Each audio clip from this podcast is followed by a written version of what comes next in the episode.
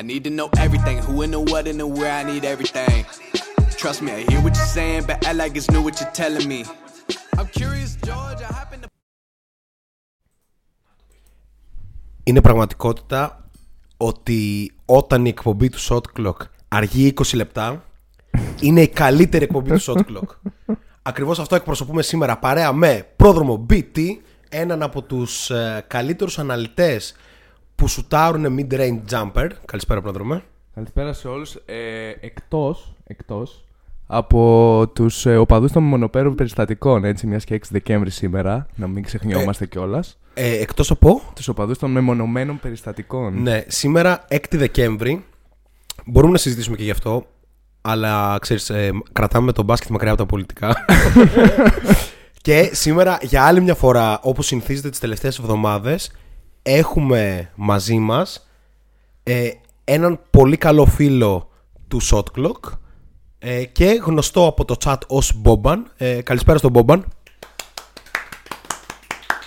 Ε, καλησπέρα, παιδιά. Ευχαριστώ πολύ που με φιλοξενείτε. Και να πω ότι από την τελευταία φορά που έγινε στον καναπέ του πρόδρομου, το στούντιο του Shotclock έχει εξελιχθεί, έχει εκτοξευθεί, θα έλεγα. Θα έλεγε κανείς ότι αυτό είναι μόνο η αρχή, Μπόμπαν μου.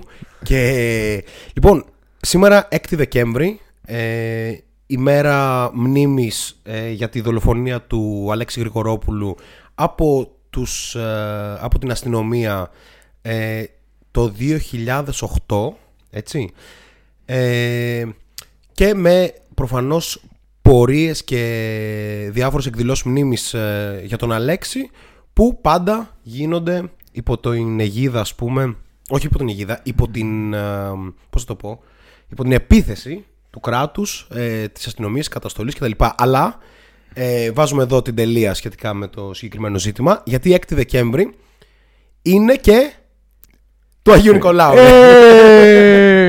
λοιπόν, πιο μακριά το μικρόφωνο σου πρόδρομε. Ε, ναι, με αφορμή αυτό λοιπόν και για τα χρόνια μου πολλά. Χρόνια πολλά, θα... Νικόλα. Εντάξει, προφανώς δεν το έχουμε ξανακάνει ποτέ αυτό και ούτε θα το κάναμε. Έτσι. Εντάξει. Αλλά κάπως πέφτει η μέρα, ρε παιδί μου. Ναι, και, οκ. Εντάξει, αφού τυχαίνει να είναι η μέρα. Ε, ας ξεκινήσουμε σήμερα την εκπομπή μας όχι με NBA News, όχι με MVP Ladders, με True or False ή οτιδήποτε σχετικό με την επικαιρότητα του NBA, αλλά θα πάμε να βγάλουμε τους πέντε καλύτερους μπασκεμπολίστες named Nick, Νίκος, Νίκολα κλπ. Είμαστε έτοιμοι γι' αυτό; Δύσκολη λίστα αυτή. Είναι, είναι, είναι πάρα πολύ δύσκολη λίστα. Ευτυχώς με βοηθάει το Google στο site για να πούμε και την πηγή το Sportsfy το οποίο κάπως έχει ένα άρθρο που λέγεται Basketball Players with first name starting with N οπότε μπορούμε εύκολα να σορτάρουμε και να βρούμε τους νίκους αλλά πρώτα πρόδρομε για κάνε μας μια βόλτα στο chat καλησπέρα σε όλο το chat ελπίζω να έχουμε νέους και παλιούς φίλους μαζί μας Έχουμε μεγάλη επιστροφή από Ντι Μίλο που είχε καιρό να μας κάνει την τιμή. Καλησπέρα στον χειμώνιασε Μίλο. και επέστρεψε Έτσι. ο μεγαλύτερος Blazer fan Έτσι. Καλησπέρα στον Μπέλμαν. Συνεχόμενες παρουσίες για τον Μπέλμαν. Respect. Ερίκος. Πάμε λίγο. Καλησπέρα σε όλους λέει ο Ερίκος εκτός από πολίτες, Αρθ και Σύστες. Συμφωνούμε εδώ. Respect, λοιπόν, πολύ καυτό το chat σήμερα. Όχι όμως τόσο καυτό όσο ο Νίκος Ζήσης, ο Νίκος Χατζιβρέτας Και ο Νίκος Γκίκας. και ο Νίκος Γκίκας. Ε, Οκ. Ε, και Ή ο- ο, ή και ο Νικ Καλάθης, ας ναι, ο πούμε. Νικ Καλάθης πάει περισσότερο στους NBA-κούς. Έτσι. Ναι, Ok, ok. αυτή είναι η μεγαλύτερη μάλλον ε, νίκη. Όχι, είναι ο Νίκος Γκάλης. λοιπόν, λοιπόν, σήμερα δεν ξέρω, είμαστε talk show, οπότε δεν έχει, δεν βγάζει πολύ νόημα. Όχι, στα σοβαρά λίγο, πάμε να δούμε όντως τους καλύτερους Νίκολα παίχτες. Αφού πρώτα νομίζω ότι μπορούμε να συμφωνήσουμε κάπως εύκολα, ρε παιδί μου, ότι ο καλύτερος παίχτης με αυτό το όνομα, μάλλον ever, βασικά κοιτάω τη λίστα 100% ever, Ε, ναι. είναι ο Νίκολα Γιώκητς. Ε, ναι, αλίμονο. Έτσι. Ε, δηλαδή, όσο και να θέλει κάποιος να αντιπαρατεθεί με αυτό, δεν ξέρω. Δηλαδή, ο Νικ Στάουτσκας πιθανότατα δεν είναι καλύτερος. έτσι. Οπότε, ναι, στο νούμερο 1 θα βάλουμε τον ε, Νίκολα Γιώκητς. Από εκεί και πέρα όμως, παιδιά, η φάση από ό,τι βλέπω εδώ δυσκολεύει αρκετά. Δηλαδή, Που πάει Nick Young, ξέρω εγώ. ε, πραγματικά ο Νικαλάθης είναι στα καλά ονόματα της λίστας. Χαρακτηριστικά θα πω μερικά. Είναι ο Νίκ Άντερσον. Ναι. Θα ανοίξω το link του για να θυμηθώ ποιος είναι ο Νίκ Άντερσον. 90s, Ναι. I think. Ε, ναι, δεν το έχω καθόλου. ε, είναι ο Νικ Κόλισον. Ο οποίος Νικ Κόλισον είναι μια ιστορία για συζήτηση. Καθώς είναι ένας παίκτης τους μέσους όρους που θα βρω τώρα. Δεν είναι ιδιαίτερα καλή. Αν και υπήρξε πάρα πολύ καλός κολεγιακός παίκτης. Αλλά η φανέλα του έχει κρεμαστεί στην OKC. Δεν ξέρω αν. Δεν γίνεται να μην το Το θυμάστε. θυμάμαι, Έπαιζε. ναι, κάθαρα. Ε, ήταν έτσι μεταξύ βασικού και 20 λεπτού ολόκληρη καριέρα του. Χαρακτηριστικά. Το 2004 ε, επιλέχθηκε στο draft στο νούμερο 12, δείγμα της καλής του ε, καριέρα στο κολέγιο. Η καριέρα του κράτησε 14 χρόνια. Ήταν όλα στο Seattle ή στη μετέπειτα Oklahoma City. Respect στον Νικόλσον, ο οποίος είχε την καλύτερη σεζόν του το μακρινό ε, 2007-2008 με 9,8 πόντους και 9,4 rebound ήταν εργάτης και have the stats to prove it. Ok. Ε, ο, Νι- ο Νικ Κόλισον μάλλον είναι ο τρίτος ή τέταρτος βασικά στη λίστα γιατί στη δεύτερη θέση Ξεχνάς άλλον έναν Νικόλα. Θέλω να δω αν θα το, Ναι. θα τον δώσουμε. ναι δεν ξέρω που μπαίνει ο Νίκολα Βούσεβιτς Ε, ναι. ή ο Νίκολας Μπατούμ Και ο Νίκολας Μπατούμ. ή ο Νίκ Βαν Έξελ. Πολύ παλιακιά επιλογή. Πρέπει να δούμε αν έχει κάνει κάποια All-Star εμφάνιση στην καριέρα του ο Νίκ Βαν Έξελ. Ε, ο Νίκ Βαν Έξελ έπαιζε στους Lakers και πιθανότατα και στον Dallas. Για να δούμε. Ε, ο οποίος έχει το προσωνύμιο Nick the Quick. Είχε το προσωνύμιο που κλέφτηκε από Βαγγέλη Ιωάννου για Nick Καλάθι. Έτσι. Έτσι που είναι ο πραγματικός Nick the Quick στις, καριέ, στις ε, καρδιές μας. Λοιπόν, ε, Lakers, Denver, Dallas, Golden State, Portland και San Antonio Spurs. Μια καλή καριέρα με 14,5 πόντους ε, μέσο όρο και All-Star με τους Lakers το 1998 με 13,8 πόντους αναγώνα. Έχουν αλλάξει πάρα πολύ τα χρόνια έτσι. δηλαδή, Αλίμονο. Σήμερα με 13,8 πόντους δεν περνάς ούτε έξω από το All-Star Game ή πληρώνεις τα εισιτήρια για να μπεις. Εν πάση περιπτώσει. Ε, ο Νίκ Βαν Έξελ όμως μάλλον πάει κάτω από τον Νίκολα Βούσεβιτς. Δύο λόγια για τον Βούσεβιτς πρόμ. Δύο λόγια για το Βούσεβιτς. Ε, Κάπως είναι. Εντάξει, αν εξαιρέσουμε το Γιώκητς, είναι μάλλον ο, πιο ταλα... ο δεύτερος πιο ταλαντούχος. Δεν ξέρω. Δεν μπορώ να Νομίζω πως υποτιμήσω ναι. το ταλέντο του Νικαλάθη. Να σου πω την αλήθεια. Σε σύγκριση με τον Νίκολα Συνέχισε. Βούσεβιτς. Συνέχισε. Λέει ωραία αστεία, επειδή όχι, γιορτάζει ε, σήμερα. όχι, όχι, σοβαρά. ο Καλάθης σαν ταλέντο, θα το συζητήσουμε σε λίγο που θα φτάσει η σειρά του, είναι πολύ μεγάλο ταλέντο. Αλλά ο Νίκολα Βούσεβιτς είναι μεγαλύτερο. True, αλλά οκ. Κομπλέ. Ε, εντάξει, γενικά στο Ορλάντο είχε μεγαλοποιηθεί λίγο η κατάσταση. Νομίζω το Σικάγο είναι ο πραγματικός ρόλος ενός παίκτη με το ταλέντο, ας πούμε, και, το, και τη δυναμική του Βούσεβιτς. Ένας τριτοτέταρτος scorer σε μια πολύ ανταγωνιστική ομάδα. Ε, γιατί τέταρτος; Τρίτος μάλλον. Ναι, εντάξει. Τρίτος, ναι, οκ. Ε, Αλλά σε μια ομάδα που. True ανταγωνιστική ομάδα. Ακριβώς. Δηλαδή τύπου ενδεχομένως και με contending ε, pote- potential. Έτσι. Ναι. Πάρα πολύ μυαλό. Δεν Φέτος το ο συζητάω. Βούσεβιτ μετράει 15 πόντους και 11 rebound μέσο όρο με 36% στο τρίποντο. Not bad at all. Για τρίτος. Ναι. Έτσι. Ε, Βέβαια αρκετά κάτω από τις περσινές τρεις χρονιές του που ήταν All Star. καλά, Που εντάξει. είχε γύρω βέβαια, στους 23 πόντους μέσο όρο. Έκανε έτσι. ό,τι ήθελε. Έτσι, Ναι, ναι, στο ναι. Ορλάντο. Σε ομάδα playoff όμως. Σε ομάδα borderline playoff. Έτσι. ναι. Έμπαιναν στα playoff 8 και έφευγαν από τον πρώτο γύρο. Αλλά όντως έμπαιναν έτσι. Σημαντικό και αυτό. Οκ, ναι. Ε, θα μιλήσουμε έτσι κι αλλιώς μετά για τους Bulls, οπότε ας μην α, πάμε εκτενώς ας πούμε στον Βούσοβιτς που όντως είναι ο δεύτερος καλύτερος παίκτης αυτής της λίστας. Τρίτος είναι ο Nick Van Exel, μιας και έχει κάνει ε, έχει παίξει All Star, οπότε το δεχόμαστε.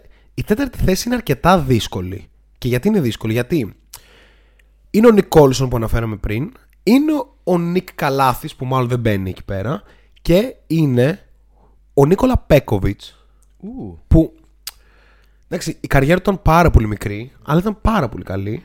Έτσι.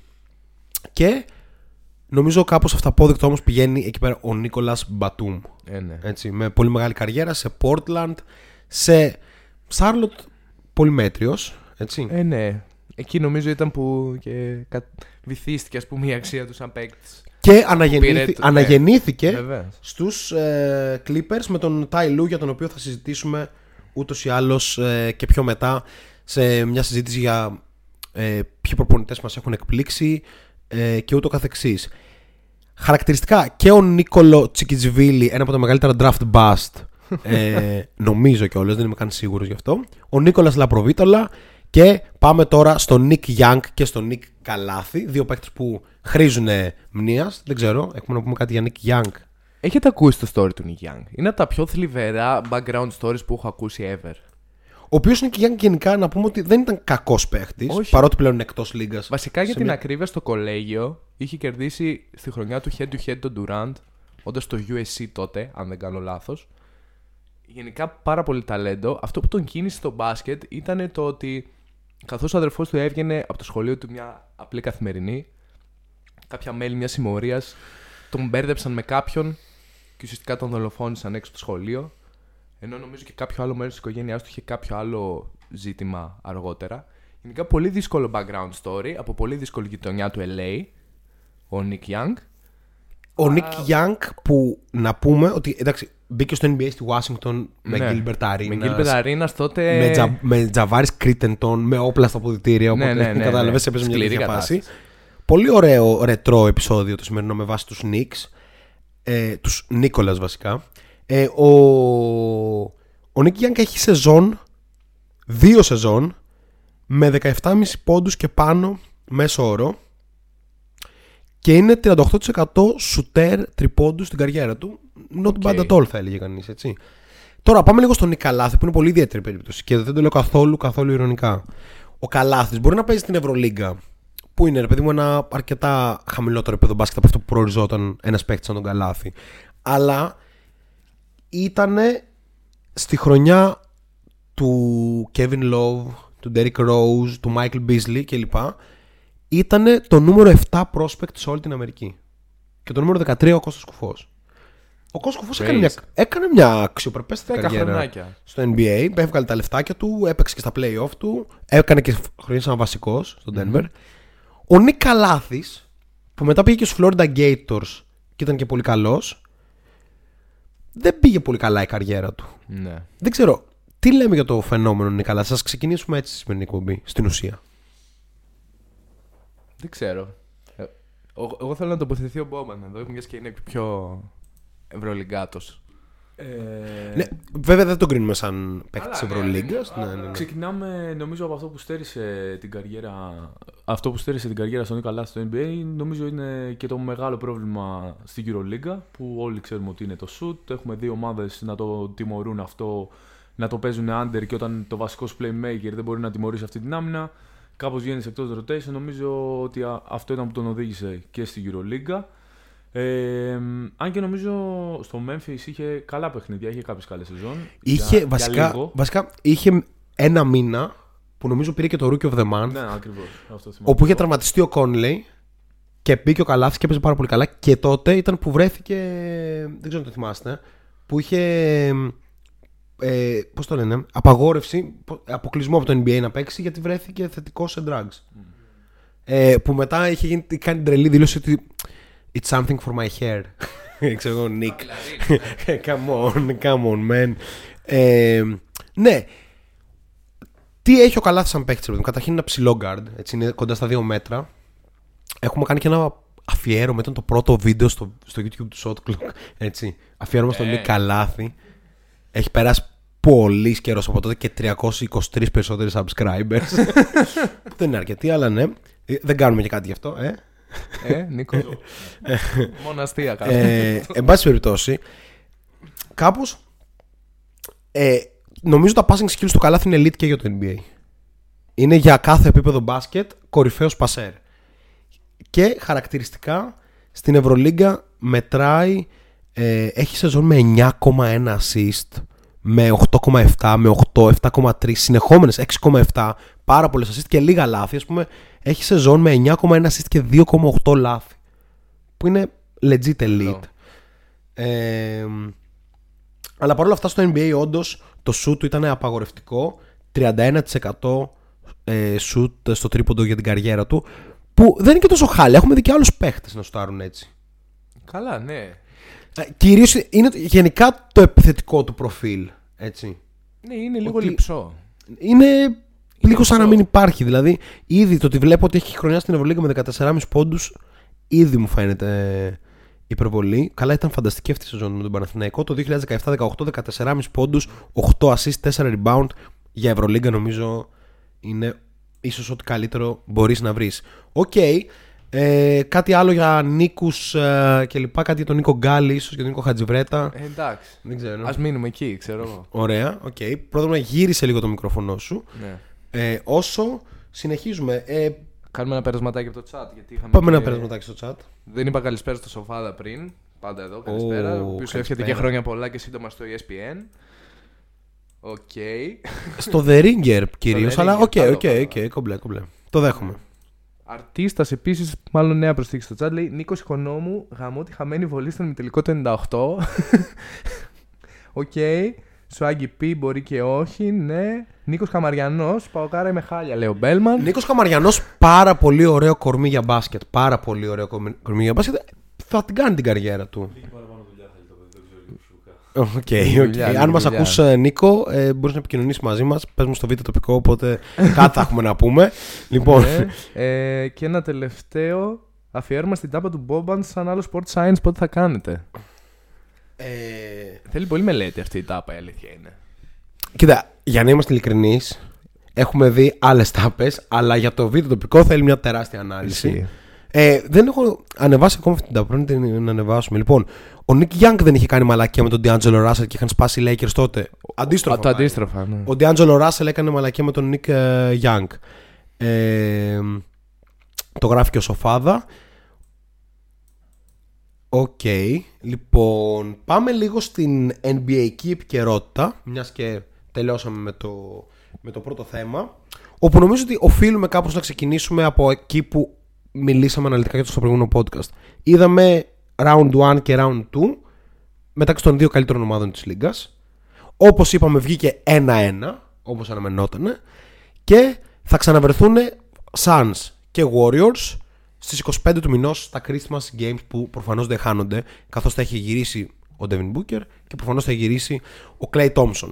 Όσο λοιπόν οι Warriors ετοιμάζουν την επόμενη γενιά, καθώς ο Jonathan Kuminga και ο Moses Moody διαλύουν τα πάντα στη G League, έτσι με 25 πόντους μέσο όρο ο καθένας, και με την επιστροφή του Wiseman βασικά οι Sa- οι Santa Cruz Warriors, ρε φίλε, θα είναι must watch material. Θα παίζει ο Wiseman, ο Kuminga και ο Moody. Ε, είναι λίγο υπερβολή, ε. Είναι Ενώ- υπερβολή. Έχει τρία top 15 picks των τελευταίων δύο χρόνων. Ναι, ακραίο. Οκ. Ε, όσο λοιπόν οι Warriors ετοιμάζουν την, την ομάδα του μέλλοντος με κάποιο τρόπο, κάνουν πρωταθλητισμό και όπως δήλωσε ο Monty Williams, ε, it's them or us. Πες λίγο τι είδαμε στα δύο μάτς από τη δικιά σου οπτική ματιά, ποιος κέρδισε ας πούμε τελικά κλπ. Ε, το πρώτο της Τρίτης, αν δεν κάνω λάθος, θα είναι το πρώτο. Ή Δευτέρας ξημερώματα προς Τρίτη. Θα σε γελάσουμε στο Anyway. anyway. φίλε, δεν θυμάμαι τίποτα. Ναι. Ε, ήταν λίγο όχι πολύ ωραίο μάτς. Ναι. Νομίζω ε, το σχολίασες κιόλας Ναι, ε, ναι, ναι. στο facebook. Ήταν ένα κακό μάτς. Ήταν ένα Ναι, κακό ναι, μάτς. Δεν είδαμε και πολλά πράγματα. Και γενικά όταν αυτή η ομάδα, δεδομένου ότι αυτή τη στιγμή έχει σαν superstar μόνο το Στεφκάρη, ε, ενώ superstar και scorer, Σαν ε, αυτό που είναι ο Μπούκερ και ο Πολ, ας πούμε, ναι, στους... ε, ας το πούμε έτσι. Γιατί ο Ντρέμοντ σε καμία περίπτωση δεν είναι. είναι Ο Draymond έκανε ακραίο δεύτερο ματς, θα τα πω ναι, ναι. εκεί. Αλλά δεδομένου ότι κάπως ο Κάρι δεν ήταν στη μέρα του ούτε κατά διάνοια. Στην εβδομάδα του μάλλον. Δεν ήταν στην 25% εβδομάδα του σούτρα γενικά. στην εβδομάδα. Ναι, ναι. Άρα, να ξέρετε, έρχεται 40 σύντομα. ε, ε, ναι. Ε, το μάτς πήγε λίγο μονότονα, ήταν λίγο βαρετό, δεν είχε πολλά να δείξει κλπ. Και, και νομίζω θα το αφήσω εκεί γιατί δεν μου είπε και κάτι εμένα. Το δεύτερο μάτς ωστόσο. Stop. Πριν πάμε στο δεύτερο μάτς, να συζητήσουμε λίγο για το πρώτο. Πόσο καλή ήταν η άμυνα του Michael Bridges στον ε, Στεφκάρη; Πολύ καλή. Ναι. Σίγουρα. Αλλά, έχω Αλλά. αλλά, εδώ. Αλλά, ναι. Κάπως έκανε ελεύθερα σουτ. ναι, Έτσι. legit. Δηλαδή, θεωρώ ότι υπάρχει τεράστιος κίνδυνος ο Bridges να πάει από super underrated σε super overrated. Ε, Φίλε, δεν ξέρω αν είδες το E ESPN. Ο, ο Bobby Marks νομίζω, ένας legit καλός, είπε ότι θεωρεί ότι πρέπει να είναι all-star ο Michael Bridges. Αρχίσαμε. Ότι τι, θα είναι, ας πούμε, θα, έχει, θα έχουν 4 All-Star Ναι. οι, οι Suns. Δεν είμαι καν σίγουρος ότι Βασικά- ο Aiton θα είναι All Star αυτή τη Βασικά στιγμή. ναι, ξέρω εγώ, δεν είναι καν ο τρίτος καλύτερος παίκτης στην ομάδα του. Έτσι. Και ρε παιδί μου, πάμε να μιλήσουμε λίγο για τον Μάικαλ τώρα, με, με αφορμή αυτό. Είναι first team all defense. Πιθανώς ναι. Είναι Σχεδόν σίγουρα ναι. Με λίγο hype πιστεύω. Με ρε λίγο φίλε. Δεν hype, είναι- αλλά θα το δεν πάρει. είναι τόσο απίστευτος ρε φίλε. Δηλαδή έχει σημεία στον αγώνα που χα- κάπως χάνεται ακριβώς. ναι. Έτσι. Ε, είναι πάρα πολύ καλός, είναι πάρα πολύ μακρύς, είναι πολύ έξυπνος κλπ.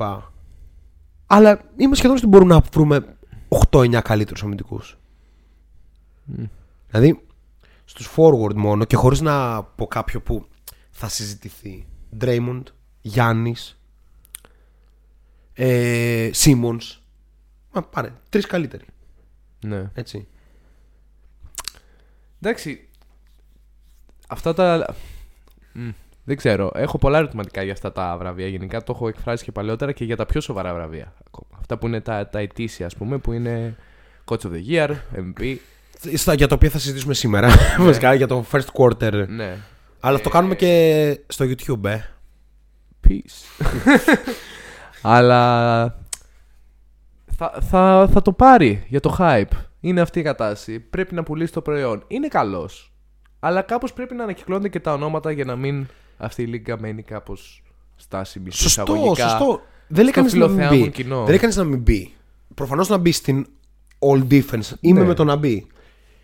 Αλλά ο Μπέλμαν λέει ότι αν ο Bridges είναι all star, ο Portis είναι MVP candidate. Ου. Είναι πραγματικό. Ο Bridges επιθετικά. Βασικά είναι στο να το λέμε Bridges. Μου φαίνεται λίγο περίεργο. Michael Bridges. Μικάλ. Κάπω. Μίκαλ. Δεν έχει σημασία. Μάικ. Ε, Whatever. επιθετικά είναι ο ορισμός του limited, ρε φίλε. Mm. Δηλαδή, δεν έ- βασικά στο ματς αυτό είχε δύο πόντους Slasher, spot shooter. και λίγες μέρες μετά έχει 6 πόντους και γενικά έχει 12 πόντους μέσο όρο. Ναι. Ούτε τόσο καλός slasher. Καλός cutter θα έλεγα. Κόβει καλά. ναι. Ε, και εντάξει, ε, μπορεί να τελειώσει φάσεις με lay-up, αλλά οκ. κατάλαβες. Και σουτάρει τρίποντο που δεν ξέρω πόσο σουτάρει φέτος. Θα μπω αμέσως να το δω. Μόλις άκουσα για All Star, πραγματικά μου, μου πέσαν τα μαλλιά. Δεν, δεν είναι καλός rebounder. 3,5 rebound τον αγώνα. Ναι, παίρνει. ναι. Έτσι.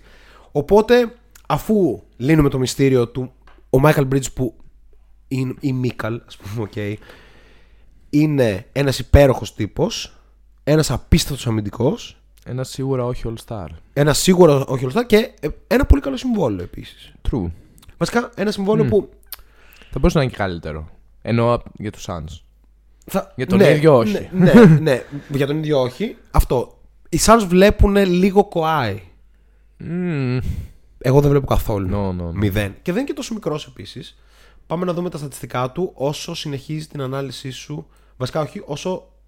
Να πούμε κάποια σχόλια του chat που είναι Ναι, σχετικά. ναι, ναι.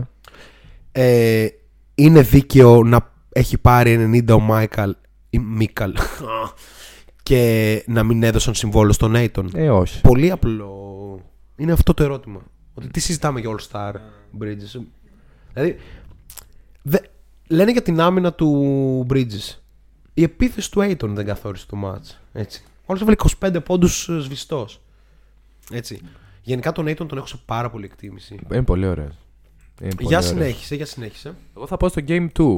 Άμα δεν έχεις να προσθέσεις κάτι άλλο για το 1. Να σκεφτώ λίγο. Ε, έχουν περάσει και μέρες. Έχω Ε, εγώ να πω κάποια πράγματα για ναι, το για πάμε. Game 1. Ε, πρώτον, ε, για το Μικάλ, ότι καταλαβαίνω υπάρχει ένα hype από τους προηγούμενους τελικούς ε, που έπαιξε πολύ καλά. Το 19-0 το Suns βοήθησε σε αυτό, αλλά σίγουρα δεν είναι ότι στο πρώτο match έπαιξε την τρομερή άμυνα. Έχει βγει ένα καταπληκτικό στατιστικό για τον Γκάρι ότι είναι ο, το guard που τρέχει 2 με 3 χιλιόμετρα παραπάνω από όλα τα υπόλοιπα και αυτό φάνηκε και γι' αυτό Νίκο πήρε τα ελεύθερα, πήρε τα, αυτά τα ελεύθερα τρίποντα ο Κάρι, αλλά τα έχασε. Νομίζω είχε πολύ κακό ποσοστό. Δεν ήταν η άμυνα του Bridges. Σίγουρα 4 ήταν στα απλά- 21. Ήταν απλά η κακή μέρα του Κάρι και. Αν είχε 9 στα 21, ίσως ήταν, η άμυ- ίσως ήταν η άμυνα του Bridges. Τώρα είχε 4 στα 21. Ναι, απλά δεν, πραγματικά. δεν τα έβαζε. ρε. Ε, και στο δεύτερο ματς νομίζω ο Κάρι σούταρε κάτι 9, 9 σουτ συνολικά όπου τα 6 ήταν τρίποντα αν δεν κάνω λάθος ε, που λέει κάποια πράγματα για την άμυνα του Bridges αυτό Ε, και μένοντας στο Game 1, είναι αυτό που είπε και από το chat, δεν ε, άκουσα ποιος. Είναι ότι ο Aiton ήταν αυτός που καθόρισε ε, το match αυτό με την άμυνα των Warriors τύπου είναι και τα λοιπά να μην μπορούν ε, να το σταματήσουν. Ε, αυτό πάνω κάτω για το Game 1 και συνεχίζουμε στο 2 νομίζω. Πριν συνεχίσουμε στο 2, να πω το εξής. Ε, νομίζω ότι οι Warriors κάπως φαίνονταν να μην έχουν καθόλου ενέργεια στο Game 1. Ε, ο Κάρι ήταν πάρα πολύ άστοχος, ο Wiggins έπαιζε τραυματίας, ο Draymond ήταν σαν να μην παίζει. Δηλαδή, ο, ο, ο, Τοσκάνο Άντερσον έκανε το χειρότερο παιχνίδι που έχω δει ε, να κάνει. Οπότε κάπως οι Suns κατάφεραν να πάρουν αυτό το match χωρίς να είναι και αυτοί ιδιαίτερα καλοί. Ε, να πούμε τώρα για την ιστορία ότι το όνομα είναι Mikal. Mikal. Bridges και μου φαίνεται πολύ πιο ωραίο έτσι, το Mikal Bridges ε, που έχει παρατσούκλι noodles. What? Inspector Go Go Gadget. Δεν ξέρω. String Bean. Ναι, Praying Mantis. What- Whatever. δεν ξέρω. Ναι, και οκ, τα στατιστικά του για εντάξει. φέτος είναι guys 12,4 πόντοι 3,8 rebound 40% τρίποντο 85% βολές. Respect Οκ. είναι ένας πάρα πολύ καλός ρολίστας Οκ. Ε, αντίθετα με το συμπαίκτη του DeAndre Ayton ο οποίος έχει 16,5 πόντους 11 rebound και 62% field goal πάρα πολύ ωραίος παίκτης ο Ayton μου αρέσει πάρα πολύ παιδιά είναι πάρα πολύ καλός Μμ. έχει ένα, μια έλλειψη motor έτσι κίνητρο ότι βαριέται λίγο Όχι, δεν έχει low energy, 100%. Άμα 100% χαμηλής ενέργειας. Δηλαδή πρέπει Πράγμα κάτι. που δεν ισχύει για τα play-off Ε, όχι σε όλα τα μάτς. Όχι σε όλα Ναι. τα μάτς. Υπήρχαν κάποια μάτς τα οποία όντως κάπως φαινόταν ότι μόνος του τον τραβούσε προς τα πάνω. Κάποιες, σε κάποια άλλα υπήρχαν στιγμιότυπα από κάμερες στον πάγκο που ήταν από πάνω του ο, ο coach και προσπαθούσε ουσιαστικά να το χαϊπάρει κάπου. είναι λίγο ο Wiggins των ψηλών Δηλαδή πάρα πολύ, πολύ ταλέντο, athletic, αλλά πολύ κατάλαβες, ταλέντο. Μερικές φορές μπορεί και να μην έρθω στο μάτς. Ναι, Παρότι βαρι- θα βαριέμαι- είμαι εκεί. βαριέμαι Αν και το λίγο. έχει κόψει αυτό Ναι, ναι, ναι. ο δικός μας. Αλλά στη Μινεσότα, ας πούμε, το έκανε για πολύ καιρό. Καλά, τώρα ο Aiton δεν πήρε και το bug που άξιζε. Δεν πήρε τον bug, ισχύει. Οπότε. Θα έρθει το bug. Κομπλέ. Πάμε Game 2 όμως. Το Game 2. Εντάξει, ήταν μια ολοκληρωτική επικράτηση των, ε, των Warriors σε κάθε επίπεδο. Ε, αυτό το trick του Kerr που έβαλε το Wiggins να μαρκάρει το ball full court press. Αστείο. Έτσι. Μιλώντας για All Star, να ένας All Star. Έτσι. θα τα πω, θα τα πω. Ναι. Ε, και το match του Draymond νομίζω ότι ήταν ένα από τα κορυφαία αμυντικά match που έχουμε δει ever.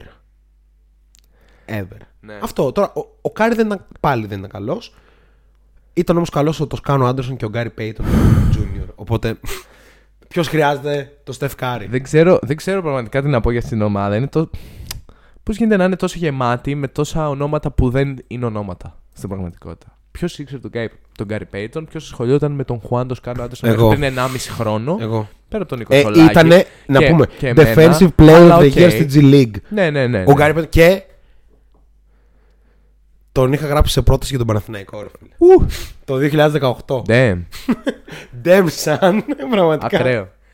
λοιπόν, επειδή το πρώτο match δεν το είδα στην πραγματικότητα live και ολόκληρο και κάπως είδα κομμάτια του και όλα τα highlights προφανώς αλλά για το δεύτερο match αποφάσισα ότι ενώ δεν βγήκα θα μείνω ξύπνιος μέχρι τις 5 το πρωί.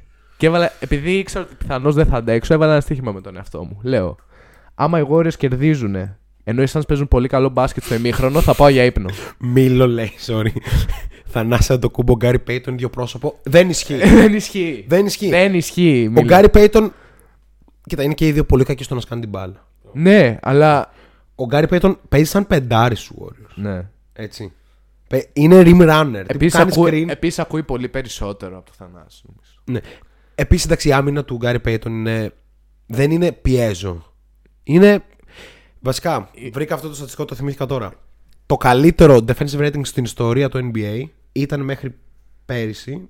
Βασικά, όχι μέχρι πέρυσι. Μέχρι, μέχρι τώρα. Το Καρούζο, Άντων Ντέιβι, Λεμπρόν James και κάποια Ε, άλλη. ξέρω εγώ, ήταν καλό. Dwight Howard, κάτι Ναι, τέτοιο. ναι. Που ήταν κάτι που στο 79, κάτι τέτοιο. Η πεντάδα Poole, Wiggins, Draymond, Gary Payton, Juan Toscano Anderson έχει 65 defensive rating. Και έχει και Poole μέσα, ε. Και έχει τον Poole μέσα. Που θεωρητικά κάπως δεν. Εντάξει, μένει μπροστά στον αντίπαλο. που- Ναι, οκ. Αλλά κατάλαβες, δεν Έχει- είναι κανένα έχει τα dog. πόδια, αλλά- Φίλε, 65 defensive rating είναι τύπου σε 100 επιθέσεις 65 πόντοι. Είναι ασύλληπτο. Ναι. Ή πρέπει να παίζεις αυτή την άμυνα ή να παίζεις στα τοπικά για να το κάνεις αυτό. Έτσι. Ναι, ναι, ναι. ναι. Που και στα τοπικά Ισχύει. βασικά δεν ξέρω. Ναι, οκ. Οπότε ναι, είπα ότι θα δω μέχρι το ημίχρονο. Αν οι Warriors κερδίζουν και οι Suns παίζουν πολύ καλό μπάσκετ, θα το κλείσω και θα πάω για ύπνο. Και αυτό έκανα κιόλας γιατί σοβαρά οι Suns ε, είχαν από τα καλύτερα flow ομάδας που έχω δει τα τελευταία δύο χρόνια εύκολα. Αλλά είχαν την ατυχία να βρουν απέναντι στον Draymond Green, ο οποίος έγραψε 3 εννιάρια, 6 steals, 3 block. Το οποίο ήταν αστείο, αστείο. What are you doing, Draymond? Δεν, πε, δεν παίρνει την μπάλα. Ήταν κάπως σαν ο Draymond να ήταν ένα τείχος μόνος του κάπου, μπρο- κάπου κοντά στο elbow. Όποια πάσα πήγαινε να περάσει, πεταγόταν ένα χέρι, ας πούμε, και την έπιανε. Αστείο, πραγματικά αστείο. Κάρι πάλι κάπως άστοχος, αλλά. Wiggins... Έβαλε 6 τρίποντα. βέβαια. Αλλά ήταν στο Οκ. ήταν, ναι, ναι, ναι. έβαλε ας πούμε. Δεν έβαλε δίποντα καθόλου. 23 με 20. Ναι, Shoot. ναι, ναι, ναι. Οκ. Wiggins φοβερός. Όχι ο true factor, ας πούμε, της νίκης, αλλά ήταν εκεί. Κοιτάξτε τι να πω για Γκάρι Πέιτον και Τοσκάνο Άντερσον. Με 19-5 ο Πέιτον, ένα steal, ένα block, Και δύο τρίποντα. δύο τρίποντα και 7 στα 9 συνολικά. Αυτό δεν. Ναι. Πάρτι μετά, λογικά. Ε, και τους Σκάουν Άντερσον που εντάξει, 7 στα 8, 17 πόντους, 5 rebound, 5 assist, ένα στυλ, ένα block. Δεν υπάρχουν ρολίστες στη λίγα που να μπορούν να το κάνουν αυτό το πράγμα σε τέτοια μάτς. Ε, Και το κάνει ο Χάντο Κάνάντερσον. Ό,τι είπε ο πρόδρομος, πάμε να ακούσουμε ένα τραγουδάκι ε, Got to have it από Method Man και επιστρέφουμε με NBA Power Rankings, True or False και βραβεία ε, ως τώρα στη σεζόν. Sing it, bitch. Oh boy. Niggas. Ladies. Yeah. Oh boy. Come on. Yeah. This is just a few of the things that I. Yeah. I gotta have that new shit, new whip, blue six, now who this? Windows half down, bumping woo shit, the truth is. This is just a few of the things that I. Hell yeah, I gotta have them big props, big rocks, glisten in the wristwatch, tick tock to make a pit stop the cop a zip lock. This is just a few of them things that I. Fuck yeah, I gotta have that seat next to Oprah, Bentley with the chauffeur, and cola spilling on a million dollar sofa. This is just a few of them things that I. Hell yeah, I gotta have my next pair of fresh airs. Dress me in the best ways, meth, yeah. Want respect, then he check cleared. This is just a few of them things that I. Fuck yeah. Now if there's something I want, no need for me to front, why stunt? Better notify them niggas from the jump. Oh yeah, I got to have it. And no joke, I got to have it. If there's something I need, don't have to beg or plead. My weed got 'em high, just look at their eyes bleed. Oh yeah, I got to have it. have it. And no joke, I got to have it. I gotta have that mansion in the yacht with room to park the phantom on the yacht. Watch me leave them haters on the dock. Yeah, this is just a few of them things that I. Damn right, I gotta have them pop bottle shots hollow plus the next top model staring down their nostrils in them Ferragamo goggles. This is just a few of them things that I. Fucking A, I gotta have a new spot to live, a few props to give, one for each verse I did with Tupac and Big, y'all. This is just a few of them things that I. Damn right, I gotta have the X cuts a jet plus a marijuana dealer with the best stuff. You know that meth puff, y'all, and guess what? This is just a few of them things that I. Fucking A. Now if there's something I want, no need for me to front. Why stunt? Better notify them niggas from the jump. Oh yeah, I got to have it. And no joke, I got to have it. have it. If there's something I need, don't have to beg or plead. My weed got 'em high, just look at their eyes bleed. Oh yeah, I got to have it. No joke, I got to have it. I gotta have a fast car to crash bar, place to stash the heaters in the dashboard, and then I need no limits on that black card. This is just a few of them things that I. Hell yeah, I gotta have them verses and them hooks. Plus a little paper off the books and a Playboy bunny that can cook, nigga. This is just a few of them things that I. Fuck yeah. I gotta have the first class and first class button up Cavalli on the shirt, tagging honey with that Louis on a purse bag. This is just a few of them things that I. Hell yeah, I gotta have them hardcore beats and loose links that all play for keeps when we mobbing on these New York streets, nigga. This is just a few of them things that I. Fuck yeah. Now if there's something I want, no need for me to front. Why stunt? Better notify them niggas from the jump. Oh yeah, I got to have it. Have it. And no joke, I got to have it. Have it. If there's something I need, don't have to beg or plead. My weed got 'em high, just look at their eyes bleed. Oh yeah, I got to have it. Λοιπόν, είμαστε πίσω στον ε, αέρα του Kiki Radio πάντα. Shotlock Podcast, δευτεριάτικο για όσους ακούνε live και εβδομαδιαίο για όσους ακούνε από το Spotify. Είμαστε εδώ πέρα με Boban από το chat, κατευθείαν ερχόμενος από το φυσικοθεραπευτή του και ε, με Prod BT, κατευθείαν ερχόμενος από το πάνθεον των αναλυτών. Λοιπόν, ε, Damn. Πάμε να παίξουμε ένα μπασκετικό true or false για να κάνουμε μια ωραία γύρα στη λίγα. Ε, για να μπορέσουμε να συζητήσουμε κάπως για ομάδες που ξέρεις είναι λίγο under the radar είτε για καλό είτε για κακό ε, λόγο. Ας πούμε την προηγούμενη εβδομάδα είχαμε συζητήσει αρκετά για τους αγαπημένους Hawks του Σοφάδα. Ξεκινάω με το εξής true or false. Ε, τοποθετήστε προφανώς και οι δύο και τοποθετήστε και όλοι εσείς στο chat μετά από την μεγάλη αλλαγή που συζητούσαμε για την προηγούμενη εβδομάδα, ίσως ήταν λάθος και ο Kemba Walker πρέπει να ξαναμπεί στο rotation των Knicks. True or false; Η Knicks είναι κακή. Είναι overall κακή. Μάλλον δεν ήταν ο Kemba το πρόβλημα. Ή- Ήταν μέρος του προβλήματος, αλλά σίγουρα δεν ήταν αυτός. Προβληματίζομαι. Δεν ξέρω. Νιώθω ότι πέφτει πάλι σε μια παγίδα που έπεσε τα τελευταία τρία χρόνια και η Βοστόνη. Να μην έχει καθαρό άσο. Και κάπως αυτό το πράγμα λίγο τους έχει διαλύσει. Δεν, ε, δεν κυκλοφορεί μπάλα, πράγμα το οποίο έκαναν πάρα πολύ ε, πέρσι, όχι στα playoff. Ε, και κάπως τώρα η μπάλα να πάει στο Ράντλ να τη σκάσει μέχρι να βρει πετρέλαιο που λέει και ένας συμπαίκτης μου. Και αν τελειώσει αυτό στη φάση, αν θυμηθεί να πασάρει, αν, αν, αν, αν πάρει το πανδύσκολο 5,5 μέτρα shoot ε, off balance που βάζει μια στο τόσο. Τέλος πάντων, ε, δεν είναι αυτό το πρόβλημα στους Knicks, σίγουρα. Ο Κέμπα δηλαδή. Ο Kemba πρέπει να πάρει ευκαιρία να γυρίσει στο rotation για όλους τους λόγους του κόσμου αρχικά. Ίσως δεν είναι ακόμα η στιγμή, αλλά γενικά ό,τι πρέπει να γίνει, πρέπει να γίνει. Άμα είσαι οι Knicks, πρώτα απ' όλα έχεις δώσει ένα συμβόλαιο, πόσο είπαμε, 20 για 2 ή 10 για 2, κάτσε. Ο Kemba. Ναι. Νομίζω 10 για 2. Οκ. Ε, βασικά νομίζω 16 για 2. Anyway, ένα σεβαστό ας πούμε συμβόλαιο, το οποίο θες να σου δώσει κάτι, γιατί είναι διαιτές, και αν πεις ότι δεν μου κάνει, πρέπει να, να έχει το αντίστοιχο value για να το ανταλλάξεις με κάτι. Ή να το κολλήσεις μαζί με κάτι άλλο για να το ανταλλάξεις με κάτι καλύτερο. Any, όπως και να έχει. Άρα ο Κέμπα πρέπει να παίξει άμα είσαι η Knicks. Ε, ξέρεις τι, εμένα αυτό που με προβληματίζει είναι ότι κάπως δεν μπορεί να είναι βασικός. Ε, όχι. Το εντάξει. απέδειξε με, τη- με τον τρόπο που παίζει. Ναι. Αλλά πέφτει πάνω στον Derrick Rose να παίξει σαν έκτος Αυτό είναι πρόβλημα. και δεν μπορείς να τους παίξεις μαζί με τίποτα. Ισχύει. Άρα επιλέγεις το Rose. Και έχουν ξεκινήσει κάτι συζητήσεις για ανταλλαγή με το Wall.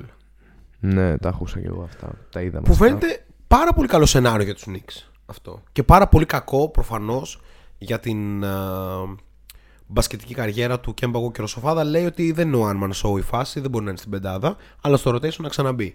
Είναι λίγο σπαζοκεφαλιά το rotation ε, των Knicks. Ε, οι οποίοι Knicks έχουν, να το δω τώρα για να μιλάμε με facts, έχουν... Ε, Οι Knicks έχουν 11-12. 11-12, αλλά έχουν στα τελευταία 10 4-6 και ένα losing streak ε, τριών αγώνων. ε, αγώνων. Οπότε σίγουρα πρέπει να υπάρξουν τεράστιες αλλαγές. Έτσι. Ε, και μη δούμε και συνταρακτικές αλλαγές αν συνεχίσει έτσι η ομάδα. Πολύ πιθανό. Γενικά οι Knicks. Εννοώ αμφισβήτηση του ρόλου του Tibbs. Του Tibbs γιατί; Ε, Κοίτα, κάποιος θα πρέπει κάποια στιγμή να πάρει την ευθύνη αν η Knicks φτάσει να είναι Απρίλης και είναι εκτός playoff. Ε, με- ένα προβληματικό νούμερο για τους Knicks, την ομάδα με την πιο καυτή έδρα σε όλο το NBA, είναι ότι έχουν 8 ήττες εντός για μόλις 5 νίκες. Το οποίο δεν βγάζει πολύ νόημα, έχοντας, άμα δει κανείς από ποιες ομάδες έχουν Καταρχήν, χάσει. Τώρα δεν θα πω σε ανάλυση. Δεν ποιες είναι έχουν αυτές. ταυτότητα τίποντο. Ισχύει. Πού είναι η άμυνα; Μμ. Και κάπως το πόσο έχει πέσει ο Τζούλιους Ράντλ, ας πούμε, τους έχει πληγώσει πάρα πολύ. Και έχουν φτάσει σε αυτό το σημείο. Δεν ξέρω, Μπόμπαν κάποια προσθήκη. Προχωράμε στο επόμενο. Προχωράμε. Ε, πάμε σε ένα δύσκολο. Σε ένα δύσκολο για μένα τουλάχιστον. Γιατί έχω υποστηρίξει ξανά και ξανά και ξανά αυτό τον παίχτη. Αλλά ο James Harden μάλλον έχει χάσει ένα step για πάντα. Με... Δύσκολο αυτό. Είναι Γενι- πολύ πιο αργός από όταν ήταν στο Houston Ναι. και είναι ισχύει. κάπως και πιο αργός και από πέρυσι. Δεν μπορείς να ε, με τίποτα δεν μπορείς να στοιχηματίσεις ενάντια στο Harden. Αλλά φέτος οι αριθμοί του θυμίζουν Russell Westbrook. Έτσι. Είναι ολό, ίδια εκτός νομίζω είναι μία assist πάνω. Ναι, που εντάξει, Κατά μέσο όρο. είναι σοβαρό το 9,5 assist. Ναι, ρε παιδί μου, αλλά είναι και ο, Ναι, ο κύριος αλλά ball handler, ας πούμε. ναι, Δηλαδή, ο Westbrook, είναι 9,5 assist για 5 λάθη. Χοντρό. Που είναι. ε, Ε, είναι αρκετά. ναι, δεν είναι χάλια. Για το Δεν είναι όσο που χάλια έχει την μπάλα στα γιατί. χέρια Ναι, του. αυτό. Όμως το 34% για Harden είναι χάλια στο τρίποντο. Γιατί θα μου πεις έχει ξανασουτάρει, αλλά όχι. Πάντα σουτάρει πάνω από 35 και πάντα σουτάρε 10, 12, 13 τρίποντα ένα αγώνα. Τώρα σουτάρει 7 και σουτάρει 34% και το 40% field goal είναι απέσιο. Ναι. Και θα πάμε ένα μεγαλύτερο deep dive στους αριθμούς του, του James Harden για να καταλάβουμε πόσο προβληματική είναι η κατάσταση. Ε, δώσε μου ένα δευτερόλεπτο να το δω. Εντάξει, προφανώς παραμένει ένας παίκτης που κάνει την ομάδα του καλύτερο όσο είναι μες στον αγωνιστικό χώρο. Δεν υπάρχει αμφιβολία επ' αυτού. Αλλά προσπαθώ να βρω το shooting. Ναι. Λοιπόν, ο Harden σουτάρει στην περιοχή των floater κλπ. 35% ενώ πέρυσι ας πούμε σούταρε 48% και πρόπερι 47% κλπ. Τεράστιο πρόβλημα και κάπως ο Harden νομίζω ότι για να ξαναδούμε έναν dominant παίχτη πρέπει να προσθέσει είτε το mid-range είτε τον αποστάρει χαμηλό, ε, πιο κοντά guard. Ε, λοιπόν, να κάνω εγώ δύο σχόλια για το Harden και τους Nets γενικότερα από το match που είδαμε τους Bulls. Ε, βασικά το πρόβλημα των Nets φάνηκε στα, στις post-game συνεντεύξεις- συνεντεύξεις του Harden και του Durant όπου ο Harden είπε ε, μάγκες αυτή ήταν it's on me ξέρω εγώ δεν μπόρεσα να κάνω convert ε, την ώρα ξέρω εγώ και τις προσπάθειες που πήρα την ώρα που είχα την μπάλα στα χέρια μου και τις προσπάθειες που πήρα και ο Durant είπε ότι έπρεπε, ξέρω εγώ, κάπως να πάρω λίγο την ευθύνη πάνω από τις πλάτες του Harden και να τον βοηθήσω λίγο στο επιθετικό κομμάτι.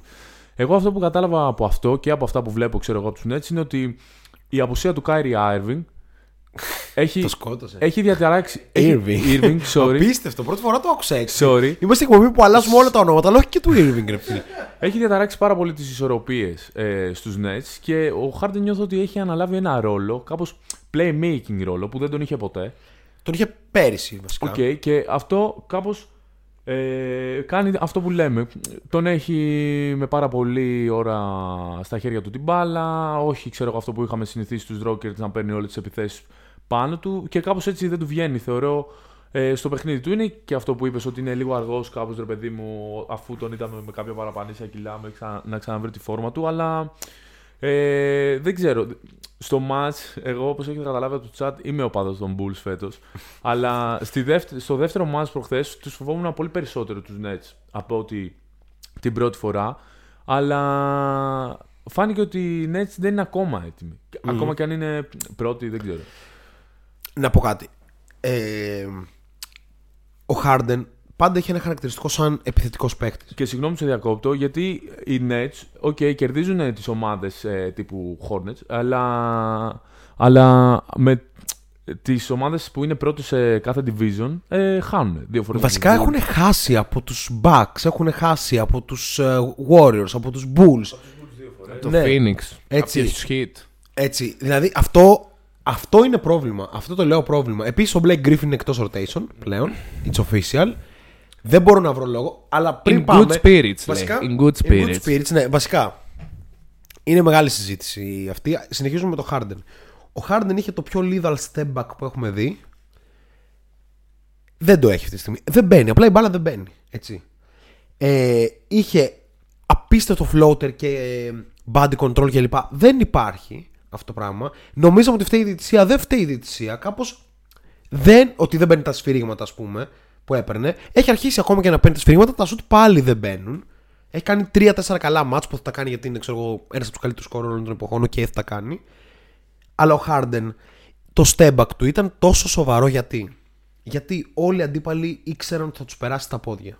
Και ότι είναι πιο δυνατός από αυτούς. Ένας απίστευτος συνδυασμός δύναμης και ταχύτητας. Απ' την ώρα που όλοι τον μάρκαν για να μην περάσει, ο Harden πήγαινε στο step back και γεια σας. Τώρα που δεν μπορεί να τους περάσει, του κλείνουν και το step back και είναι έτσι. Πώς το πω, είναι λίγο στενάχωρο να βλέπεις να παίζει έως πολύ. επιθετικά. Οκ, μπορεί να φταίει ο τραυματισμός κλπ. Αυτή τη στιγμή, καλά σίγουρα δεν είναι All Star, αλλά δεν ξέρω αν υπάρχει επιστροφή στον top 10 παίχτη, βασικά top 6 James Harden. Ναι.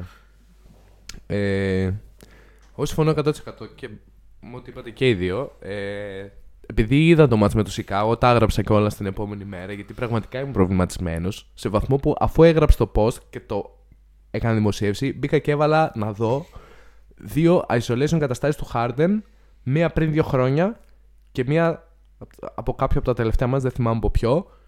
Η διαφορά στην ταχύτητα είναι ακραία. Η διαφορά στο πρώτο βήμα είναι ακραία.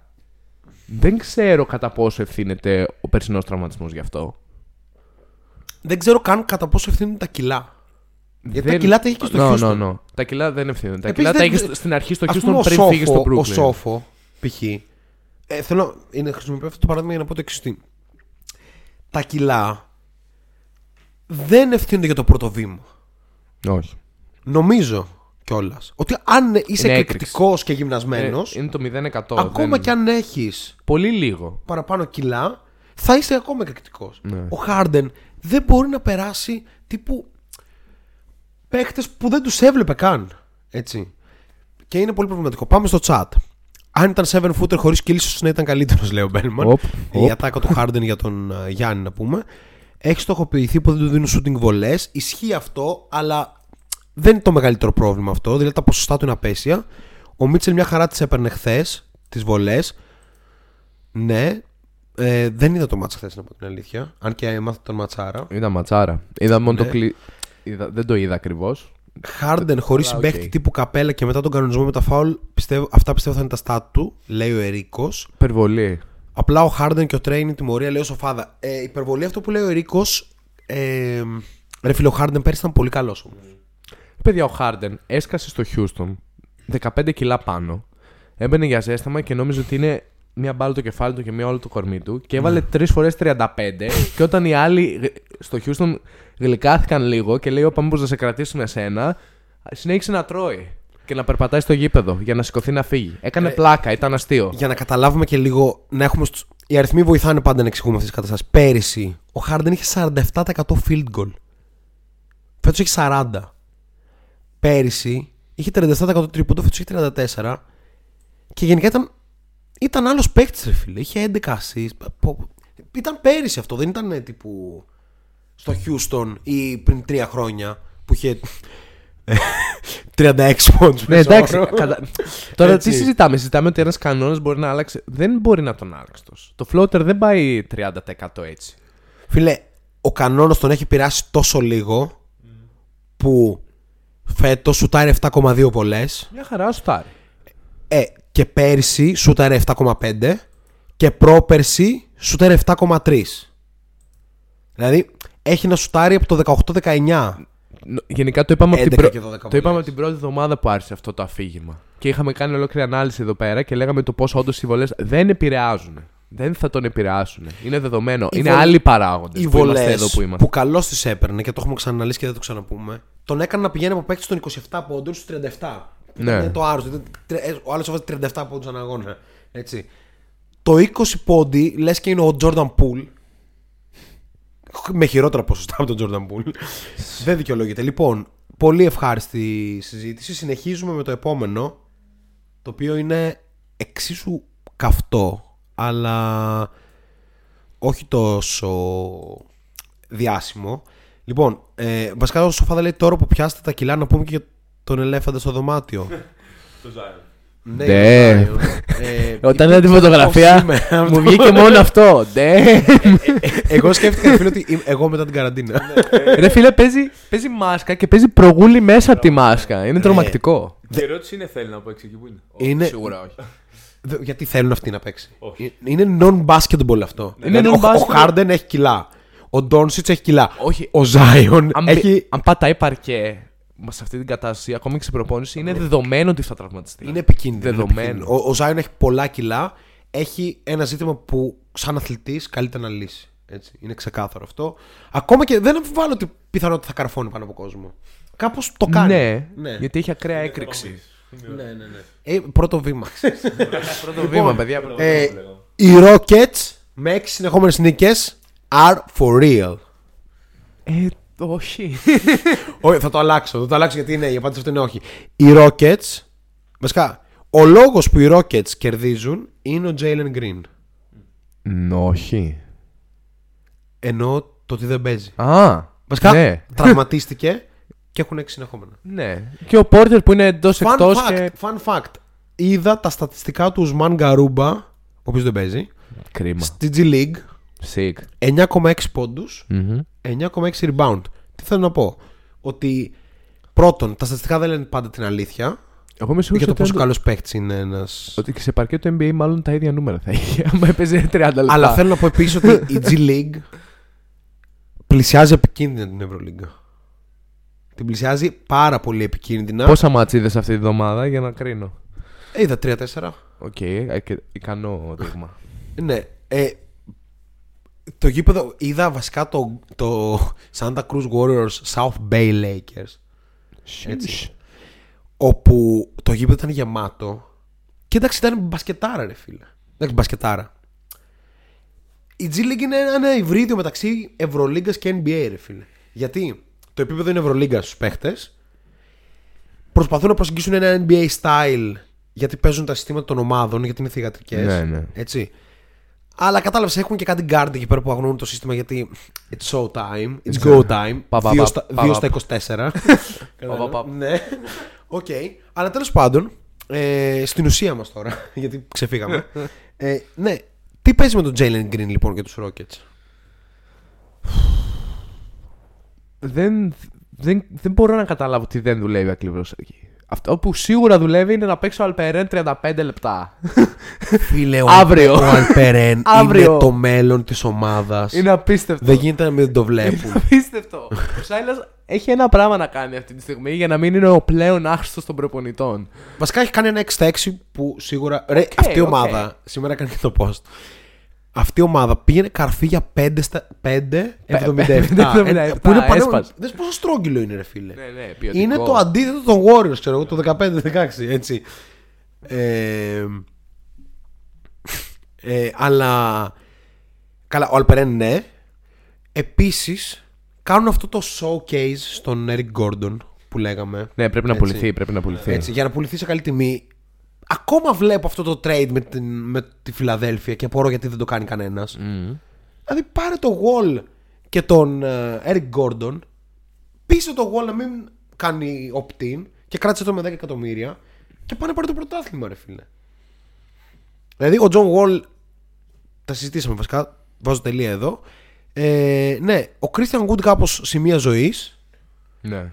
Με, να πω ότι ο Christian Wood έκανε την καλύτερη εμφάνιση στο ματ με, τον, Bull- με τους Bulls ε, όπου νομίζω ήταν το μάτς που έφυγε ο Green που έχτυψε το αριστερό το πόδι που ήταν λίγο στενάχωρο γιατί νομίζω τα πρώτα 10-11 λεπτά που έπαιξε έπαιζε και καλά είχε κάτι τύπου 5 στα 5, 4 στα 5 ε, μετά ο Αλπερέν όντως ήταν ε, καταπληκτικός και εντάξει, η εικόνα που είδα με τους Bulls, που κέρδισαν κιόλας τους Bulls. Αν θυμάστε την προηγούμενη εβδομάδα είμαι πολύ στεναχωρημένος για, το, για τις τρεις ήττες. κουβά, κουβά πήγαμε και κουβά. Ε, ε, Όχι, το, το περιμέναμε Είχαν Περιμέναμε πολύ- την κοιλιά, ναι. Ναι, προφανώς. θα ερχόταν δεν- Αλλά Σίγουρα αυτό που είδα με τους Bulls, ξέρω εγώ και από το Center, το Wood, ρε παιδί μου, και λίγο Augustin που μπήκε μέσα έτσι συμπληρωματικά κτλ. Σίγουρα δεν ήταν ομάδα που μέχρι τότε είχε μόνο δύο νίκες, νομίζω τρεις. Σίγουρα ήταν πολύ Ναι. υποσχόμενο από Γενικά, αυτό. όταν ο- Επίσης ο Green τελικά τι είχε, δεν είδα. Νομίζω ότι θα επιστρέψει σε ένα επόμενο διάστημα. Ε, ξέρεις τι, ε, ήταν αστείο εκεί πέρα που έβαλαν και το να κάνει το triple double ο Kevin Porter. Συμπαθητικό παιδάκι αυτό. Ωραίος, ωραίος. Όχι αρκετά καλός playmaker. Σίγουρα. Έτσι. Ε, και αυτό ένα ζήτημα. Λοιπόν, ο Αλπερέν Σενγκούν, καταρχήν προφανώς εντάξει έχει θετικό net rating, 110 offensive rating, 105 defensive rating. Αλλά αυτό που έχει έτσι μια ομορφιά είναι ότι είναι 19 χρονών, έχει ήδη ένα MVP του τωρικού πρωταθλήματος και τα per 36 stats του είναι 18 πόντι, 9 rebound, 5,5 assist, 2,5 κλεψίματα και 1,5 τάπα με 37% τρίποντο και 49% field goal. Βάλ τον να Τύπου- παίξει. τύπου, Τι δεν ρε, καταλαβαίνεις. ρε, τύπου αποδέξου ότι αυτός είναι το pick σου Βάλ και ο το- Jalen Green θα, θα στρώσει κάποια στιγμή Δεν το Έτσι. πιστεύω, ρε. σε δύο χρόνια. Ε, ο Christian Wood είναι καλός στο 5, ρε φίλε. Αλλά θα ήταν καλός σε μια ομάδα ως πέμπτος καλύτερος παίχτης. Υπερβολή το πέμπτος για το Houston. Όχι, Για ένα Houston θα ήταν πολύ καλός τρίτος. Ωραίος. όχι για ένα Houston. Τι σημαίνει για ένα Houston; Για ένα Houston και καλός πρώτος είναι γιατί το Μια Houston ομάδα που είναι μια θεωρητικά, θεωρητικά μπορεί να διεκδικήσει ίσως την τελευταία θέση στο play. Δηλαδή, εγώ θα μπορούσα να δω τον Christian Wood. Πού να σου πω, βασικός σου Raptors, ας πούμε. Μαζί Καλά, με το- ναι, μαζί με easy. το Siakam στο 4-5. Easy, easy. Ωραίο. Και θα σου πω, θα μπορούσα να το δω και σαν βασικό σου Warriors. Καλά, ναι. Αλλά να είναι σε φάση τελευταίος τροχός της αμάξης. Ναι, αλλά κατάλαβες. Εντάξει, αν και πλέον αποφάσισα σήμερα το μεσημέρι, φίλε, εκεί που έπαιρνα τον καφέ μου και Ότι- δούλευα, Ότι ο Κεβόν Λούνι είναι αντικατάστατος. ότι θα πέσω στη μάχη, θα δώσω τη μάχη που θα υπερασπιζόμουν τον Κεβόν Λούνι πάνω από όλους τους center Ναι. όλων των εποχών. Όπα ρε. Όπα ρε. Όλοι οι οπαδοί των Warriors που ξέρω πάντως αγαπάνε τον Κεβόν. Είναι πάρα Είναι πολύ ωραίο. υπέροχος, ρε φίλε. Ε, να πω ότι μιας και έτσι Ο Σοφάδα λέει ότι αφαιρέθηκε το, το triple double του Kevin Porter. Ισχύει γιατί το rebound το πήρε ο Alperen. Οκ. Ε, να πω ότι όσο μιλούσαμε βγήκαν και τα Players of the Week από τη Λίγκα. Donovan Mitchell στη Δύση, 33 πόντους, 5,5 assist, 57% field goal και 3-0 αυτή τη βδομάδα. Πολύ ωραίος. Βέβαια χθες το Fantasy αποφάσισε ότι θα κάνει 7 turnover και εγώ θα χάσω με 5-4 για αυτή τη βδομάδα. Ο Δημήτρης ο οποίος με κέρδισε συγχαρητήρια, δεν έχω να πω κάτι άλλο. DeMar DeRozan για την Ανατολή. 30,3 πόντους με 5,7 rebound. 58,7% field goal ακραίο. 3-0. Ο Ντεμάρ Ντερόζαν, πολλοί έλεγαν ότι το καλοκαίρι ε, δεν είναι καλή επιλογή το συμβόλαιο που του έδωσαν οι Bulls και τέτοια. Crazy. Όχι, δεν ήταν παράλογο να το σκεφτεί κάποιος. Καλά, υπερβολή τώρα να θεωρούν τα 85 είναι πολλά για τον Ντερόζαν. Πιο Έτσι, σε μια λίγα που παίρνει 90 ο Bridges. Το επιχείρημα που άκουγα πιο πολύ είναι ότι όντως υπήρχε μια πιθανότητα κάπως με το Λαβίν να μην έβαινε ή να ήθελε πολύ χρόνο. Εγώ Ήθελε μόλις μηδέν το είδα χρόνο. αυτό, είπα. Τι κάβλα είναι αυτή. Δε, έχεις δύο παίχτες που μπορούν να σου βάλουν... Και θυμάμαι σε κοινό chat με φίλο του podcast Ναι. είχα πει ότι έχουν δύο υπερcloser και προφανώς επειδή ο Ντερόζαν δεν έκλεινε καλά τα match με τους ε, Raptors στα playoff κάπως ε, έγινε μια Ε, επίθεση μια χαρά, σε αυτή μια την χαρά το άποψη. κλείσανε με τους Nets. Να πω κάτι. Και ο οι δύο. Ντερόζαν είναι ένας παίχτης ο οποίος θα είχε τουλάχιστον ένα πρωτάθλημα αν δεν έπεφτε πάνω στο LeBron James. Ε, ναι, εντάξει. Τα Έτσι, έχουμε για, ξαναπεί. για να, για να βάζουμε μια σωστή ε, πώς το λένε, βάση στα πράγματα. Οκ, φτάνει και με τους ε, Rockets. Εκτός αν πούμε ότι ο Σοφάδα λέει ότι ο Αρμάνι Brooks 20 πόντι μέσω όρο αν έρθει η Ευρωλίγκα, αλλά προς το παρόν δεν θα πέρασε τον Ατλαντικό. Ο Αρμάνι Brooks, υπενθυμίζω για τους casuals NBA fans που δεν ασχολούνται με τον Αρμάνι Brooks, να μου ότι απλά let it fly, baby. Έτσι. Let it fly. Ο Αρμάνι Brooks μπορεί να πει θα πάρει 15 Την πιάνει τη τρίποτα. σουτάρι.